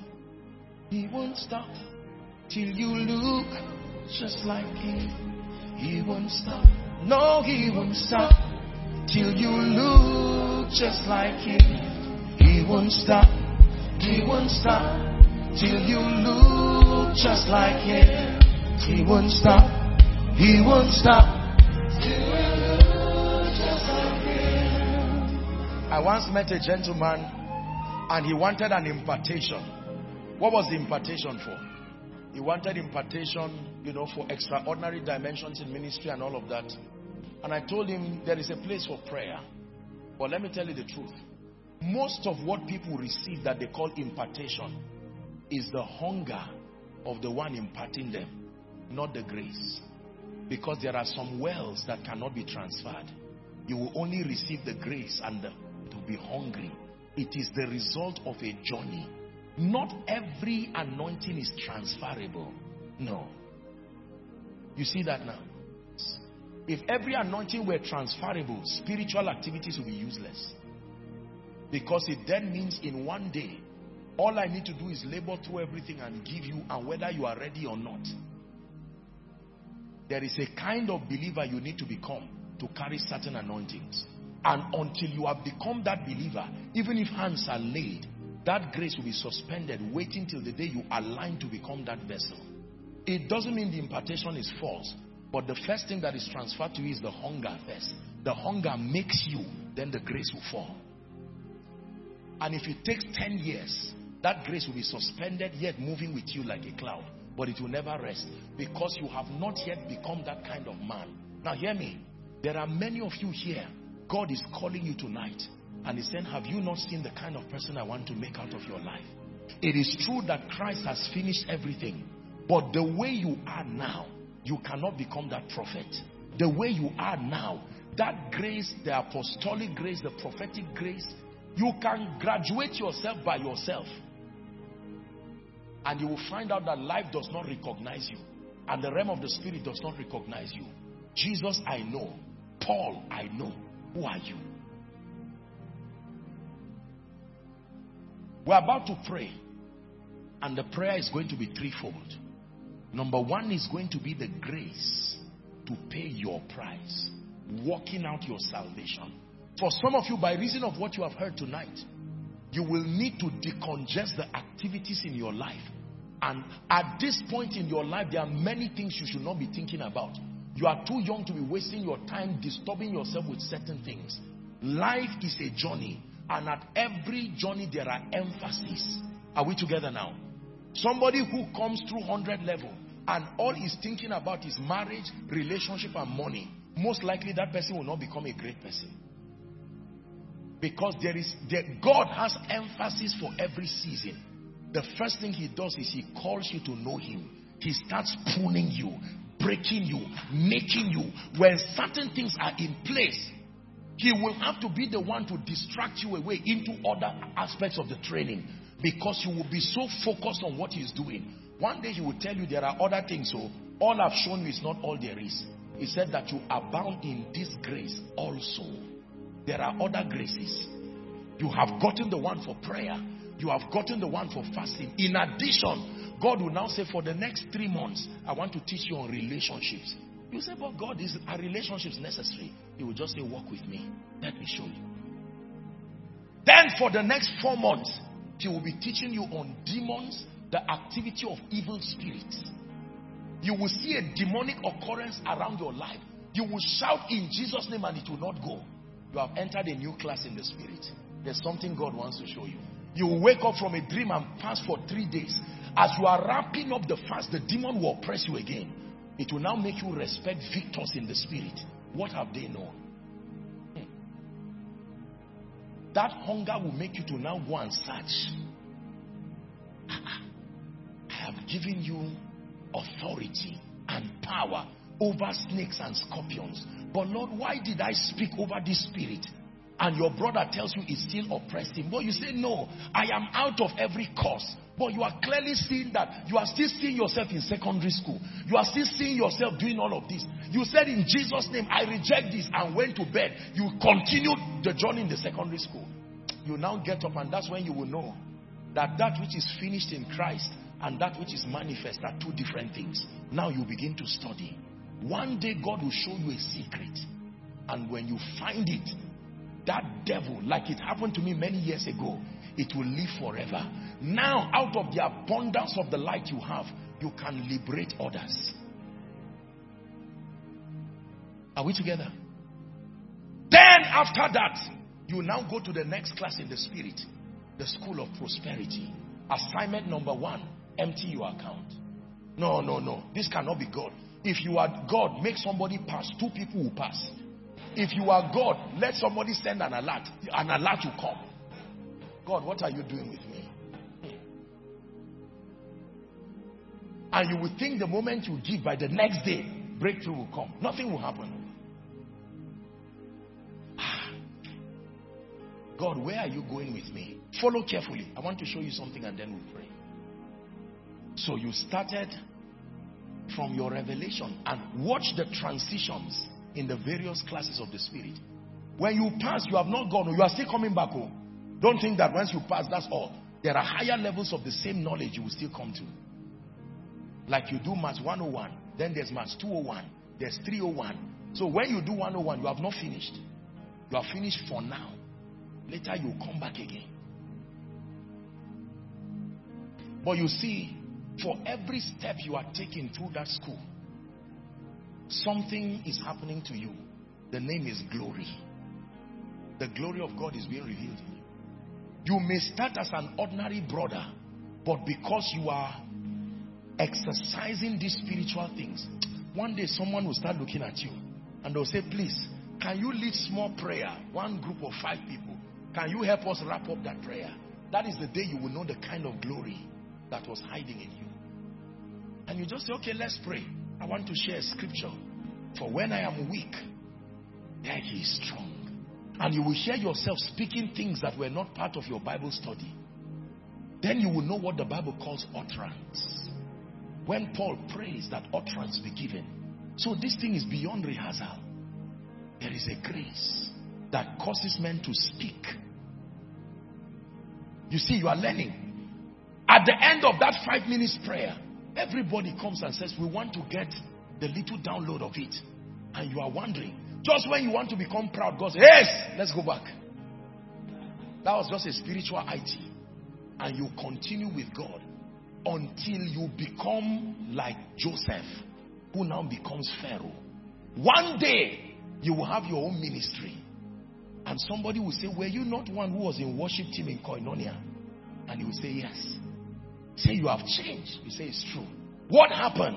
I am what I am by the grace of God. But this grace was not showered on me, in that I labored more than you all.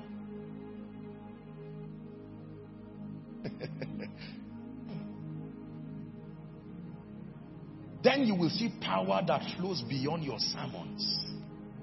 You will see power that flows beyond speaking. When you stand in a meeting like this and see the glory of God cover people, you will first start by laying hands on one person first before they receive. You may not have that kind of power to stand from one position and things are happening everywhere, but you are growing. That's why the arrogance and the disrespect of this our generation is why many people never can get into power. God exalts men in the spirit and the results show. It's a testament of number one, his sacrifice plus your sacrifice. That is how to work out your salvation. Are you learning now? So you empty your account, and after 2 weeks you don't have food to eat. You almost fast for one day, and God is watching your response.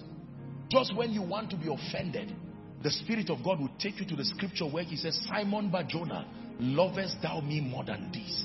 That is the day you will pray and consecrate yourself and say, Lord, beyond money, whether I have food or not, I will never leave you for the rest of my life. Immediately you pray that prayer, somebody will say, God led me to give you 100,000. God will say, it's not that I cannot bless you. I'm helping you become a certain kind of person that whether you have abundance or not, it does not affect your relationship. Tomorrow God can say, give me your car. And you say, yes, sir. Give me this. Support, send 10 million naira to that crusade happening. And you will say, yes, sir. because you were trained in the school of the Spirit. I fear for anyone who does not pass the school of the Spirit. They are dangerous, especially to lead men. You don't have anything to teach people. Just because you can open the Bible and talk does not mean life will be communicated from what you are saying. Oh, speak from the heavens, and the earth will hear. Will you speak from your throne, and I'll hear from the earth. Oh, speak from the heavens, and the earth will hear. For my altar is calling you, oh God. My worship is calling you, oh God. My sacrifice is calling you, oh God. Take my praise, oh God. Take my praise, oh God. Let the fire from your altar touch my body. Let the fire from your altar touch my body. Let the fire from your altar touch my body. Hey, let the fire from your altar touch my body. Let the fire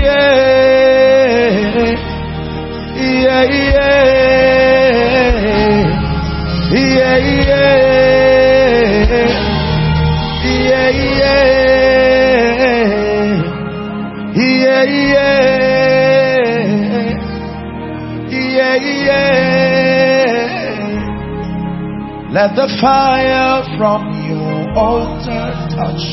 Alabasalakosia. Let the fire from your altar touch my body.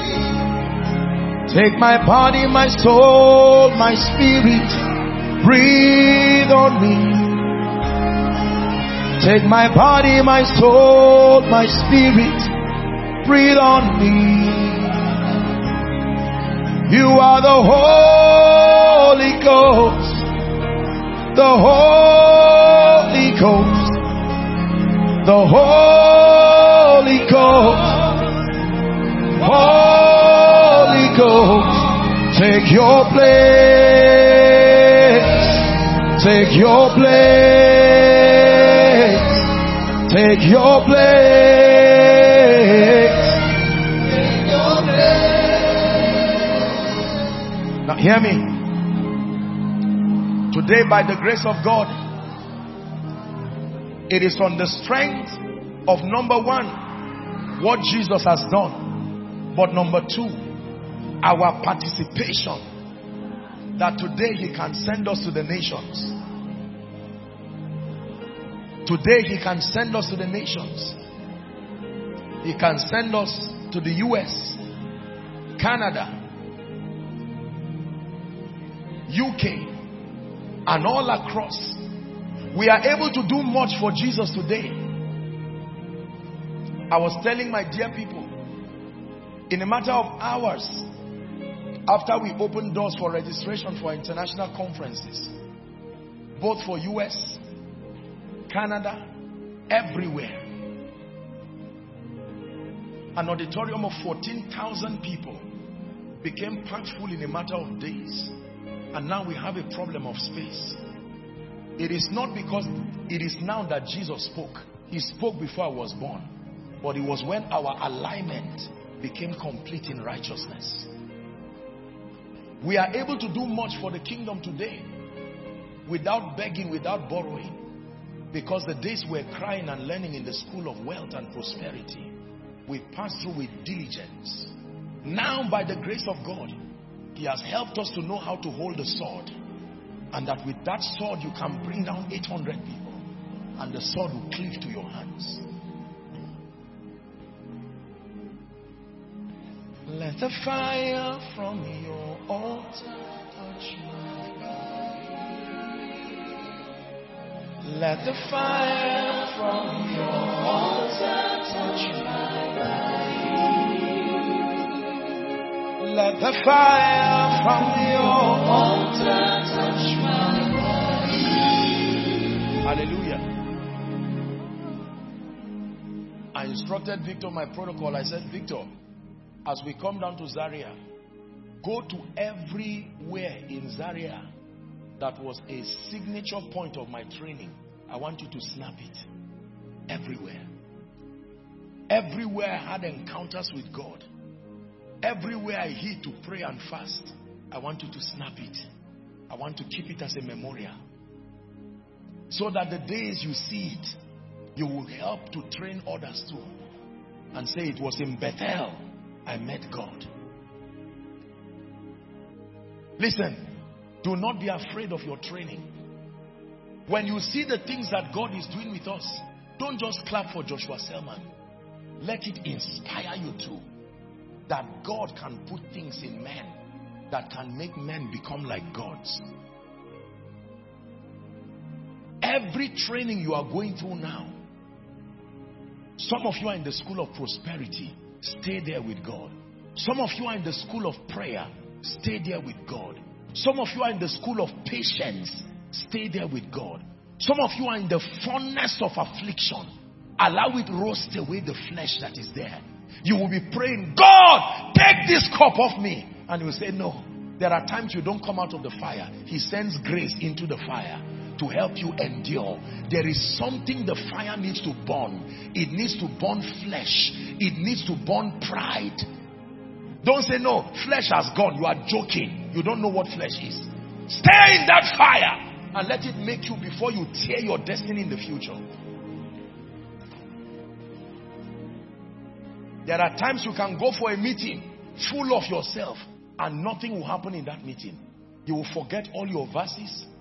Oh, God is going to move here. And God says, I didn't speak to you. You wrap up the meeting like a funeral. And God said it was not to embarrass you. Is to let you learn what it means to be sufficient in Christ. Let's continue the school of the training in the Spirit. After you are embarrassed, somebody will even send you a text and say, I notice you are backsliding. Pray. And God said, don't reply. Don't reply. I inspired that to challenge you. Shebi, you say you have died to flesh. You see how anger is coming alive. So God will say, let's get to work. The school of character. And then God begins. Anger 101. He deals with it. Pulls it out. Look, let me tell you. It is beautiful to see a vessel that has been worked on by God. Our generation is anointing conscious. Power conscious. But not training conscious. We hate the dealings of the Spirit. But we want the glory that is produced from those dealings. I want to stand and let people just be falling under the anointing. I want to stand and let people just call me apostle, whoever you are, prophet, whoever you are.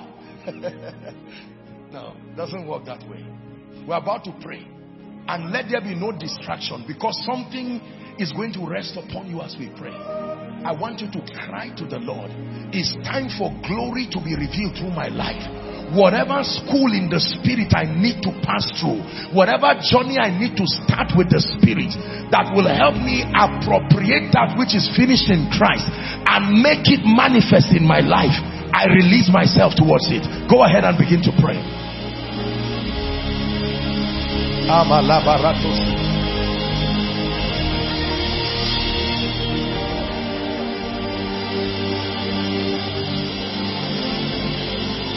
Go ahead and pray.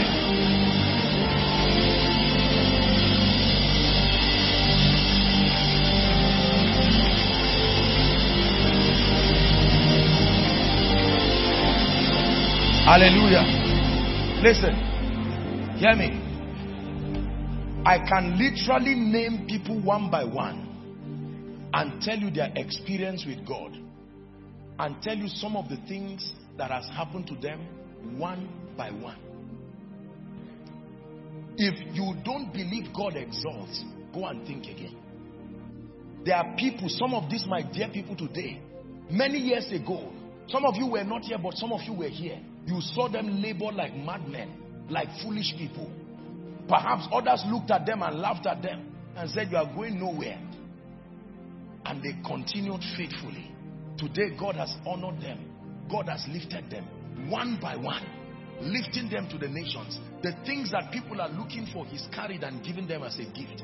Because I taught you yesterday, presence has value. Ask terrorists.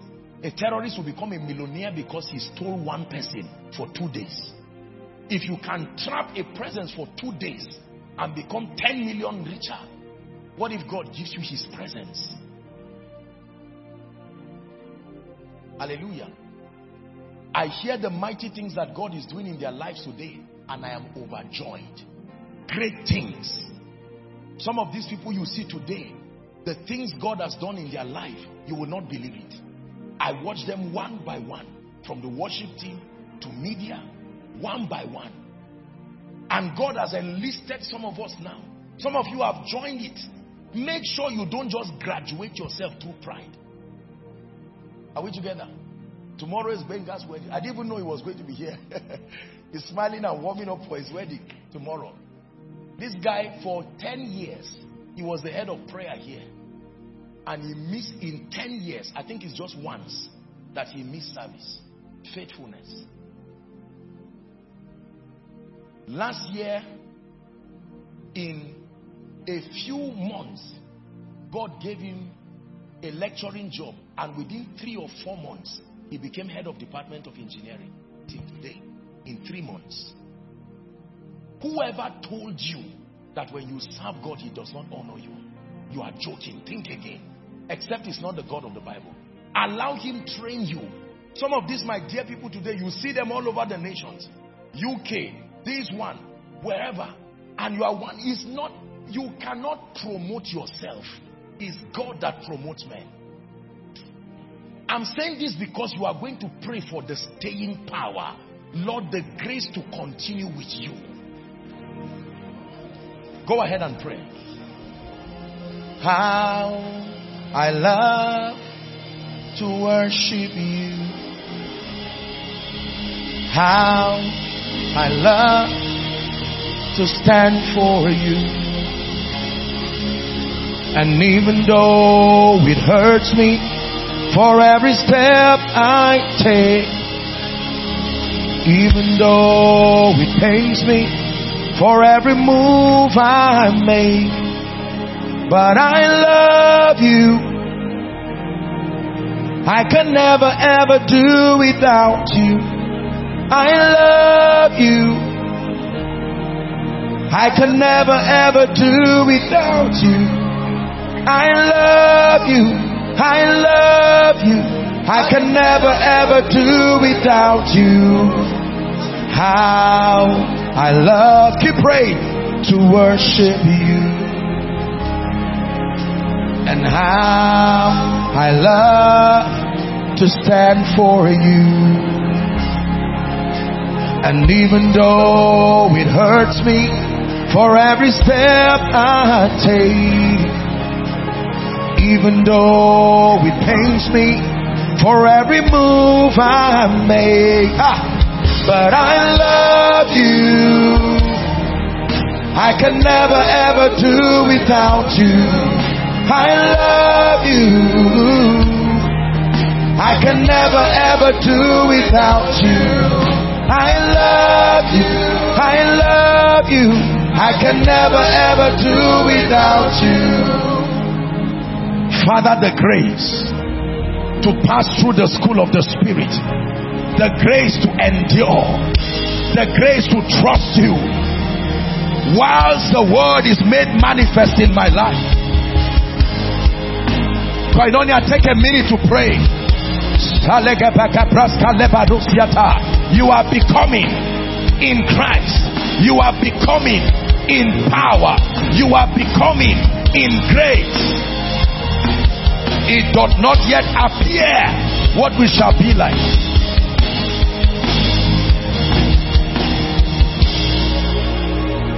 Hallelujah. Hear me. Beyond your desire for money, allow God train you. Money is part of the package in your destiny. Beyond your desire for power, Allow God train you beyond your desire for marriage, children, husband, wife. Allow him train you beyond your desire for fame. Allow him train you. Allowing God train you is the fastest way for prophecy to become. Wishing and just saying, God, do it now, that's not how it works. Work out your own salvation with fear and trembling. For as long as I live, I will not graduate from the school of the Spirit. Every training that I need part-time, at every level there is a training God is building. Can I tell you this? Allow God finish what he is doing in you. The training of Esther is not the same training as Ruth. Their destinies are different. Don't compare yourself with people and say, I started. By now I should have a car. By now I should have a house. By now I'm too big to stay in one small room. Then it means you are too big to receive the anointing destined for you. Allow God to do what he's doing.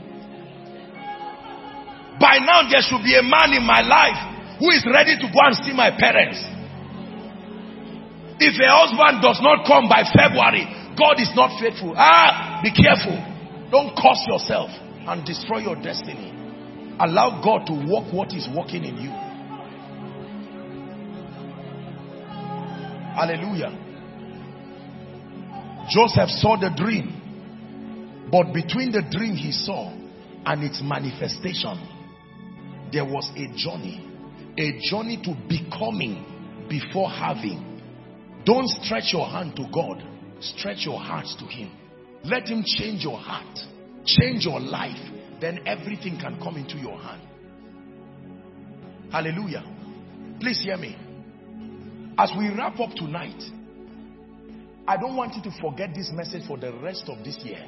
Because many of us, what you are praying about will not come now. Pray in tongues and build your spirit. Stop harassing God in the place of prayer. If you are God, I give you 1 week. You promise that is your will for me to do this. What is there? I'm trusting God for a 2-bedroom flat so that I will turn one room into a prayer room. You think God is stupid? Turn your one room there to a prayer room. You don't need AC to pray. You need zeal and passion. Don't harass God and try to manipulate his hand.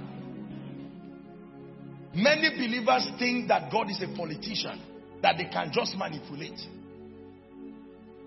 Some person, you may listen to a man of God who is 30 years in ministry, telling you he's trusting God for $10 million, $1 million, and you stand up right where you are, just because you had a dream and you entered a room with plenty of money.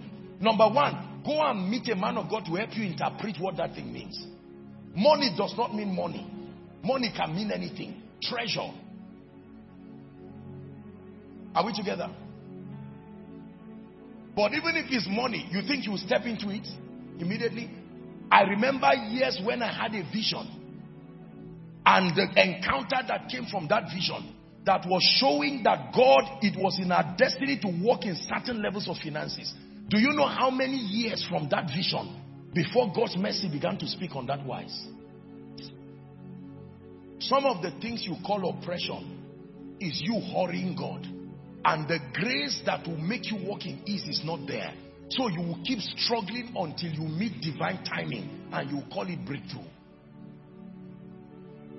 When you hurry God, he will not force you because he gave you a will. But the casualties you will face, you are trying to carry a load that is bigger than your capacity in the spirit. Hallelujah. This is what some of you are doing. For some of you, you need to reduce your prayer point. Because most of what is in that prayer point is supposed to be answered by growth. If you grow in the spirit, you will keep ticking those prayer points like that. So at your level, what you should be doing now is just enter the place of prayer. Have your goals, have your dreams, but you are praying in the spirit. That your 3 hours prayer is 90% praying in the spirit. You are building capacity. Don't say, God, give me 1 billion. God loves you. He doesn't want you to die. Can you survive the temptations that come when you hold 1 billion? Or you think you just hold 1 billion and the devil will greet you? When God gives you 1 billion, before the 1 billion enters your hand, He will connect you with lawyers. He will connect you with friends. He will connect you with relationships that can defend that level of growth. Because there are attacks that follow every level of growth. And He will need to surround you with the fortification systems that help you maintain what He has given you. Are we together? So there are people who are just praying blindly. Show us one of the venues for our conference, please, if you can. Let me just use this to wrap up. Now, I'm showing you this as a family, just to inspire you. It would be stupid if years ago I would just stand up. Some of the things that I'm preaching now, I've been preaching it years ago. It is more powerful now because I have become today greater than I was yesterday. You see, this is a venue for UK. Now, listen, glory be to Jesus. But I'm just showing you this. Do you know how much financial resources, I was telling the workers, it takes to have a place like this? This kind of thing can make you worry till they admit you in the hospital. Are we together? What other place again? You are doing 3 global conferences and planning for all of them at the same time. You are not begging. You are not borrowing. The resource, listen. The resources, you are not manipulating people. But it's one thing to have money. How about the grace that brings the people there? There is a grace that brought all the animals into the ark of Noah. Until God trains you and shows you. If you think just because you preach well, people will come, get ready to be disappointed. Do you know what it means to run a global conference like this? You must study the policies that govern the use of large auditoriums in every room. You must have insurance policies. There are many other things. There are levels of global relationships you must have. This is the school of the Spirit. I'm saying it, I'm showing you this. Is this the only one you have? My dear people, I thought any other one you have. I'm saying this to inspire someone. This is for US now. And do you know, listen, I'm saying this to the glory of God. So this auditorium takes 14,000 people and it's exhausted. We most likely may have to use another auditorium. The one in Canada, we've had to apply for 5,000 extra people. I'm not saying this, I'm saying this to you because there is some young man somewhere that is becoming. And until you see this, your pride now is about to kill you. And God is using this meeting to say, you are anointed, but calm down. Just because you prayed and 2 people fell in your fellowship, be careful. This journey is still far. It takes more than Greek and Hebrew words. There is an accreditation system in the Spirit, and you must ascend by grace until you get to a point where you can handle weightier matters in the kingdom. It takes more than money. Media, there's no other. If there is none, then shut it down, please. People are distracting us. I thought you have 1 or 2 venues. If there is none, then that's all. Hallelujah. But this, for instance, is an example of what God can do. This whole journey started from this same Zaria, your Zaria. So don't give any excuse. It's not somebody that was trained somewhere and came. Right here, we had our failures here. It was open and everybody saw it. We went to our crusades here. It was open and everybody saw it. We could not pay money. 150,000 naira. You would have called that defeat, but that was a training in the school of the Spirit. Those days, our ladies were in worship team, welfare team, anything you join your own, just make it work. See that? Prayed and fasted, and our ushering department alone were more than all the people who came for the crusade. Can you imagine that? You pray and fast and transport yourself almost to death, and you arrive at a venue and there are just a handful of people, but you preach. And then you now preach and there were miracles, but you were owing. Imagine the sound people who were there hearing you shout and say, Jesus saves, Jesus can lift, and you are owing them. The crusade was done, finished, and you are saying you have an unusual challenge. It's a lie. You don't have any unusual challenge. That is how champions are trained. Find strength. Don't let the devil fool you. Your problem is not unusual. we finished, and the money to even pay the drivers that returned the team, we had to liaise with the drivers that by the time they get to main gate here, their money will be waiting for them. Don't be discouraged. Today we are doing great things for the kingdom to the glory of his name. We are writing our story, remaining your own.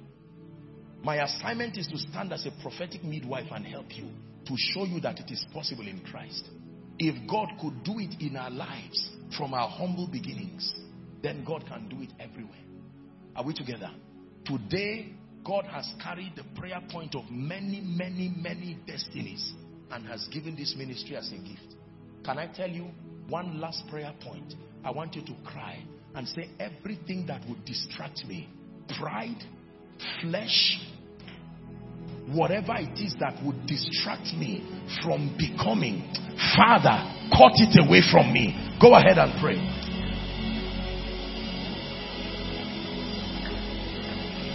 Go ahead and pray. Whatever will distract me, take away pride, take away an arrival mentality.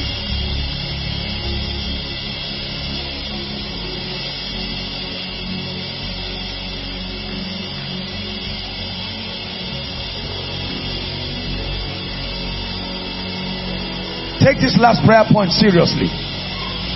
Everything that will distract me from working out my salvation by faith, with patience, with endurance, with obedience, cut it from my life.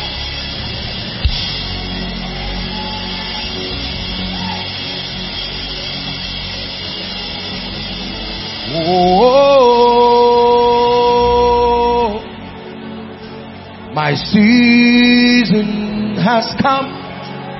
Oh, my season has come. Oh, my help has come. Oh, my help has come. Oh, my time has come. Oh, my time has come.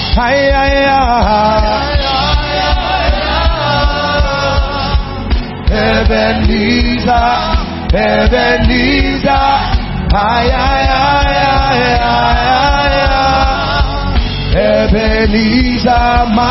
has come. Oh, my season has come. Oh, my season has come.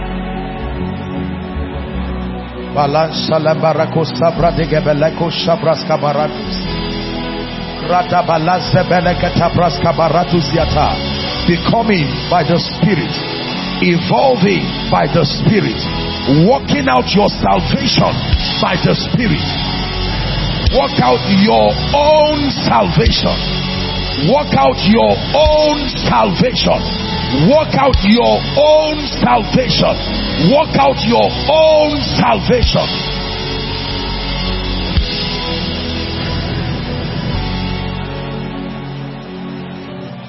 Hallelujah. Hallelujah. Remember everything I've taught you today. Having built on the foundation of the victory that can only be found in Christ, call his price for your destiny. Your next assignment is to begin to engage, submitting to the school of the Spirit, working out your own salvation in tears, but remaining. Enduring hardship like a faithful soldier, allowing God to pass you through the various appropriation systems in the Spirit, from one dimension to the other, training you, submitting yourself to prayer, submitting yourself to the ministry of the word. Hear me, ladies and gentlemen, buy the books and read them. Pray every day and keep praying. Fast and keep fasting. Don't do that as the ultimate basis for strength. You will be disappointed. Every time you do that, remember, you are carrying the check to the bank where the transaction will be appropriated. If you try to make withdrawals when the check is not cashed, it is still called fraud. You have to be patient until the check is cashed. It will not happen in one day. It may not happen in 1 year. For some of you, you are done with school, and yet God asked you to stay in Zaria. Why? He didn't give you an answer. Just be foolish enough to obey him. Be sure it is God. If you are not sure, meet other believers who are more matured. They will help you interpret what you heard as God. But if it is him, obey him. Don't let carnally minded people make you feel you are stupid walking with God. Our lives are a proof that there is glory behind every training. For our light afflictions, which is but for a moment, walketh in us a far more exceeding and eternal weight of glory, while we look not at the things that are seen, but the things that are unseen. For the things that are seen are temporal, but the things that are unseen are eternal. Then the Bible says, for I reckon that the sufferings of this present time is not worthy to be compared with the glory that shall be revealed in us. Hallelujah. It says, for the earnest expectation of creation awaited the manifestation of the sons of God. That even creation itself was subject to vanity by the will of him, the man Adam, who subjected the same hope. But that creation is waiting until it comes into what the Bible calls the glorious liberty of the sons. May God count on you in this generation. May you not disappoint destiny. That when the roll call of prophecy is being made, may your name not be omitted. The spirit of Gehazi and the spirit of Judas that stops men from becoming and finishing their training, may it be far from you. The spirit of Demas that brings people into God's program and still brings them out, in the name of Jesus, let it be far from you. The mistakes that were made by many in scripture that stopped them from finishing this training, I pray grace and mercy upon you. May you not be a victim of it. But like Abraham and Sarah, like Gideon, like Elijah, like Esther and Mordecai, like Ruth and Naomi, like Peter, like all who have enlisted their names, they are archived in Hebrews chapter 11. The Bible calls them elders. Beyond being witnesses, they have earned a ranking in the spirit, and the Bible calls them elders. And then it says to follow them. I preached it on Sunday in Abuja. Who through faith and patience have obtained the promise. Let me make an altar call right now. And please, no movement. Let me have your attention. This is a most solemn moment.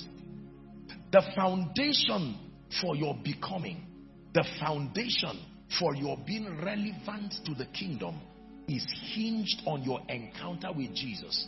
If you encounter Koinonia and you did not encounter Jesus, you cannot be a beneficiary of this, a recipient of this life. If you encounter Joshua Selman, you encounter good preaching, you fall and stand again, and you do not encounter Jesus, you will never be able to even begin the journey. The journey starts with Jesus as Savior, as Lord, and as Christ. There are people outside, all the overflows, and there are people right here. Two groups in one. Number one, those who are saying, Apostle, if you will give me an opportunity tonight, I truly want to surrender, genuinely, consciously, sincerely. There are those who are saying, Apostle, I want to rededicate my life to Jesus. For some reason, my life has gone haywire. I cannot truly say I am walking in a functional relationship with Jesus. I want to give you that opportunity. As I count 1 to 5, I want you to leave your seat wherever you are and very boldly come and stand before me. We have a minute for you. At the end of the fifth count, I will lead you to pray. Don't wait for anyone to be the first. If you are coming from outside, make it fast, make it snappy. The moment the front is filled up, you have to stand where you are. I begin my counting now. 1. He will not suffer my foot to evil. Carry your presence. Who am I? Your mind is so full of me. Mortal man, awesome God. Mortal man, awesome God. He will not suffer my foot to be moved. Carry your presence everywhere. Who am I? Your mind is so full of me. Mortal man, awesome God. Mortal man, awesome God. 2. Counting to 5 and we'll begin to pray. 3. Apostle, I want to come, but I'm not sure if I'm saved or not. Join them. You can have the assurance of salvation this night. 4. There are people in the overflow. You can just move to your screens. And for those who might be following online, here is your chance to make Jesus Lord of your life. The final count, 5. Thank you very much, ladies and gentlemen. There are people gathered here, young, old. I want to appreciate you for making this noble decision. You've heard me say it is the wisest decision that any man can make this side of God's kingdom. Hallelujah. And I want to lead you to make this noble prayer. Don't just stand as though you are reciting a poem. Jesus is in this place and you are about to begin an excelling journey towards a victorious life. Please lift your right hand. Some of you are crying. Don't be ashamed of your tears. Say this as loud and as clear as you hear me say it. Say, Lord Jesus, tonight I have heard your word. I desire to be used by you. I desire to be a manifestation of your glory in my life. Right now, I receive your life. I receive Jesus into my heart as my Savior, my Lord, and my King. I declare that the power of sin, Satan, hell, and the grave is broken over my life. From tonight and forever, I go from glory to glory in Jesus' name. Keep your hands lifted. Father, thank you for these precious ones. They have come declaring your lordship over their lives. I decree and declare by the power that raised Christ from the dead that you experience salvation and the joy of it tonight. I declare your sins washed away by the blood of the Lamb, and I speak over you that your conscience is purged and you come into a new spiritual experience from today. Based on the authority of God's word and upon your declaration, I declare over you that the power of sin, Satan, hell, and the grave is broken over your life. The grace to live a victorious life is imparted over you. Go forward ever and backward never. Amen. We believe you were mightily blessed. To connect with the ministry and get more from Apostle Joshua Selman, follow us on Facebook and Twitter. At Koinonia ENI to stream Koinonia Live. Go to mixela.com/Koinonia-radio and download the teachings on Koinonia Downloads.org. For questions and inquiries, call 0814-721-4444 or 0907-777-7853. We love and celebrate you.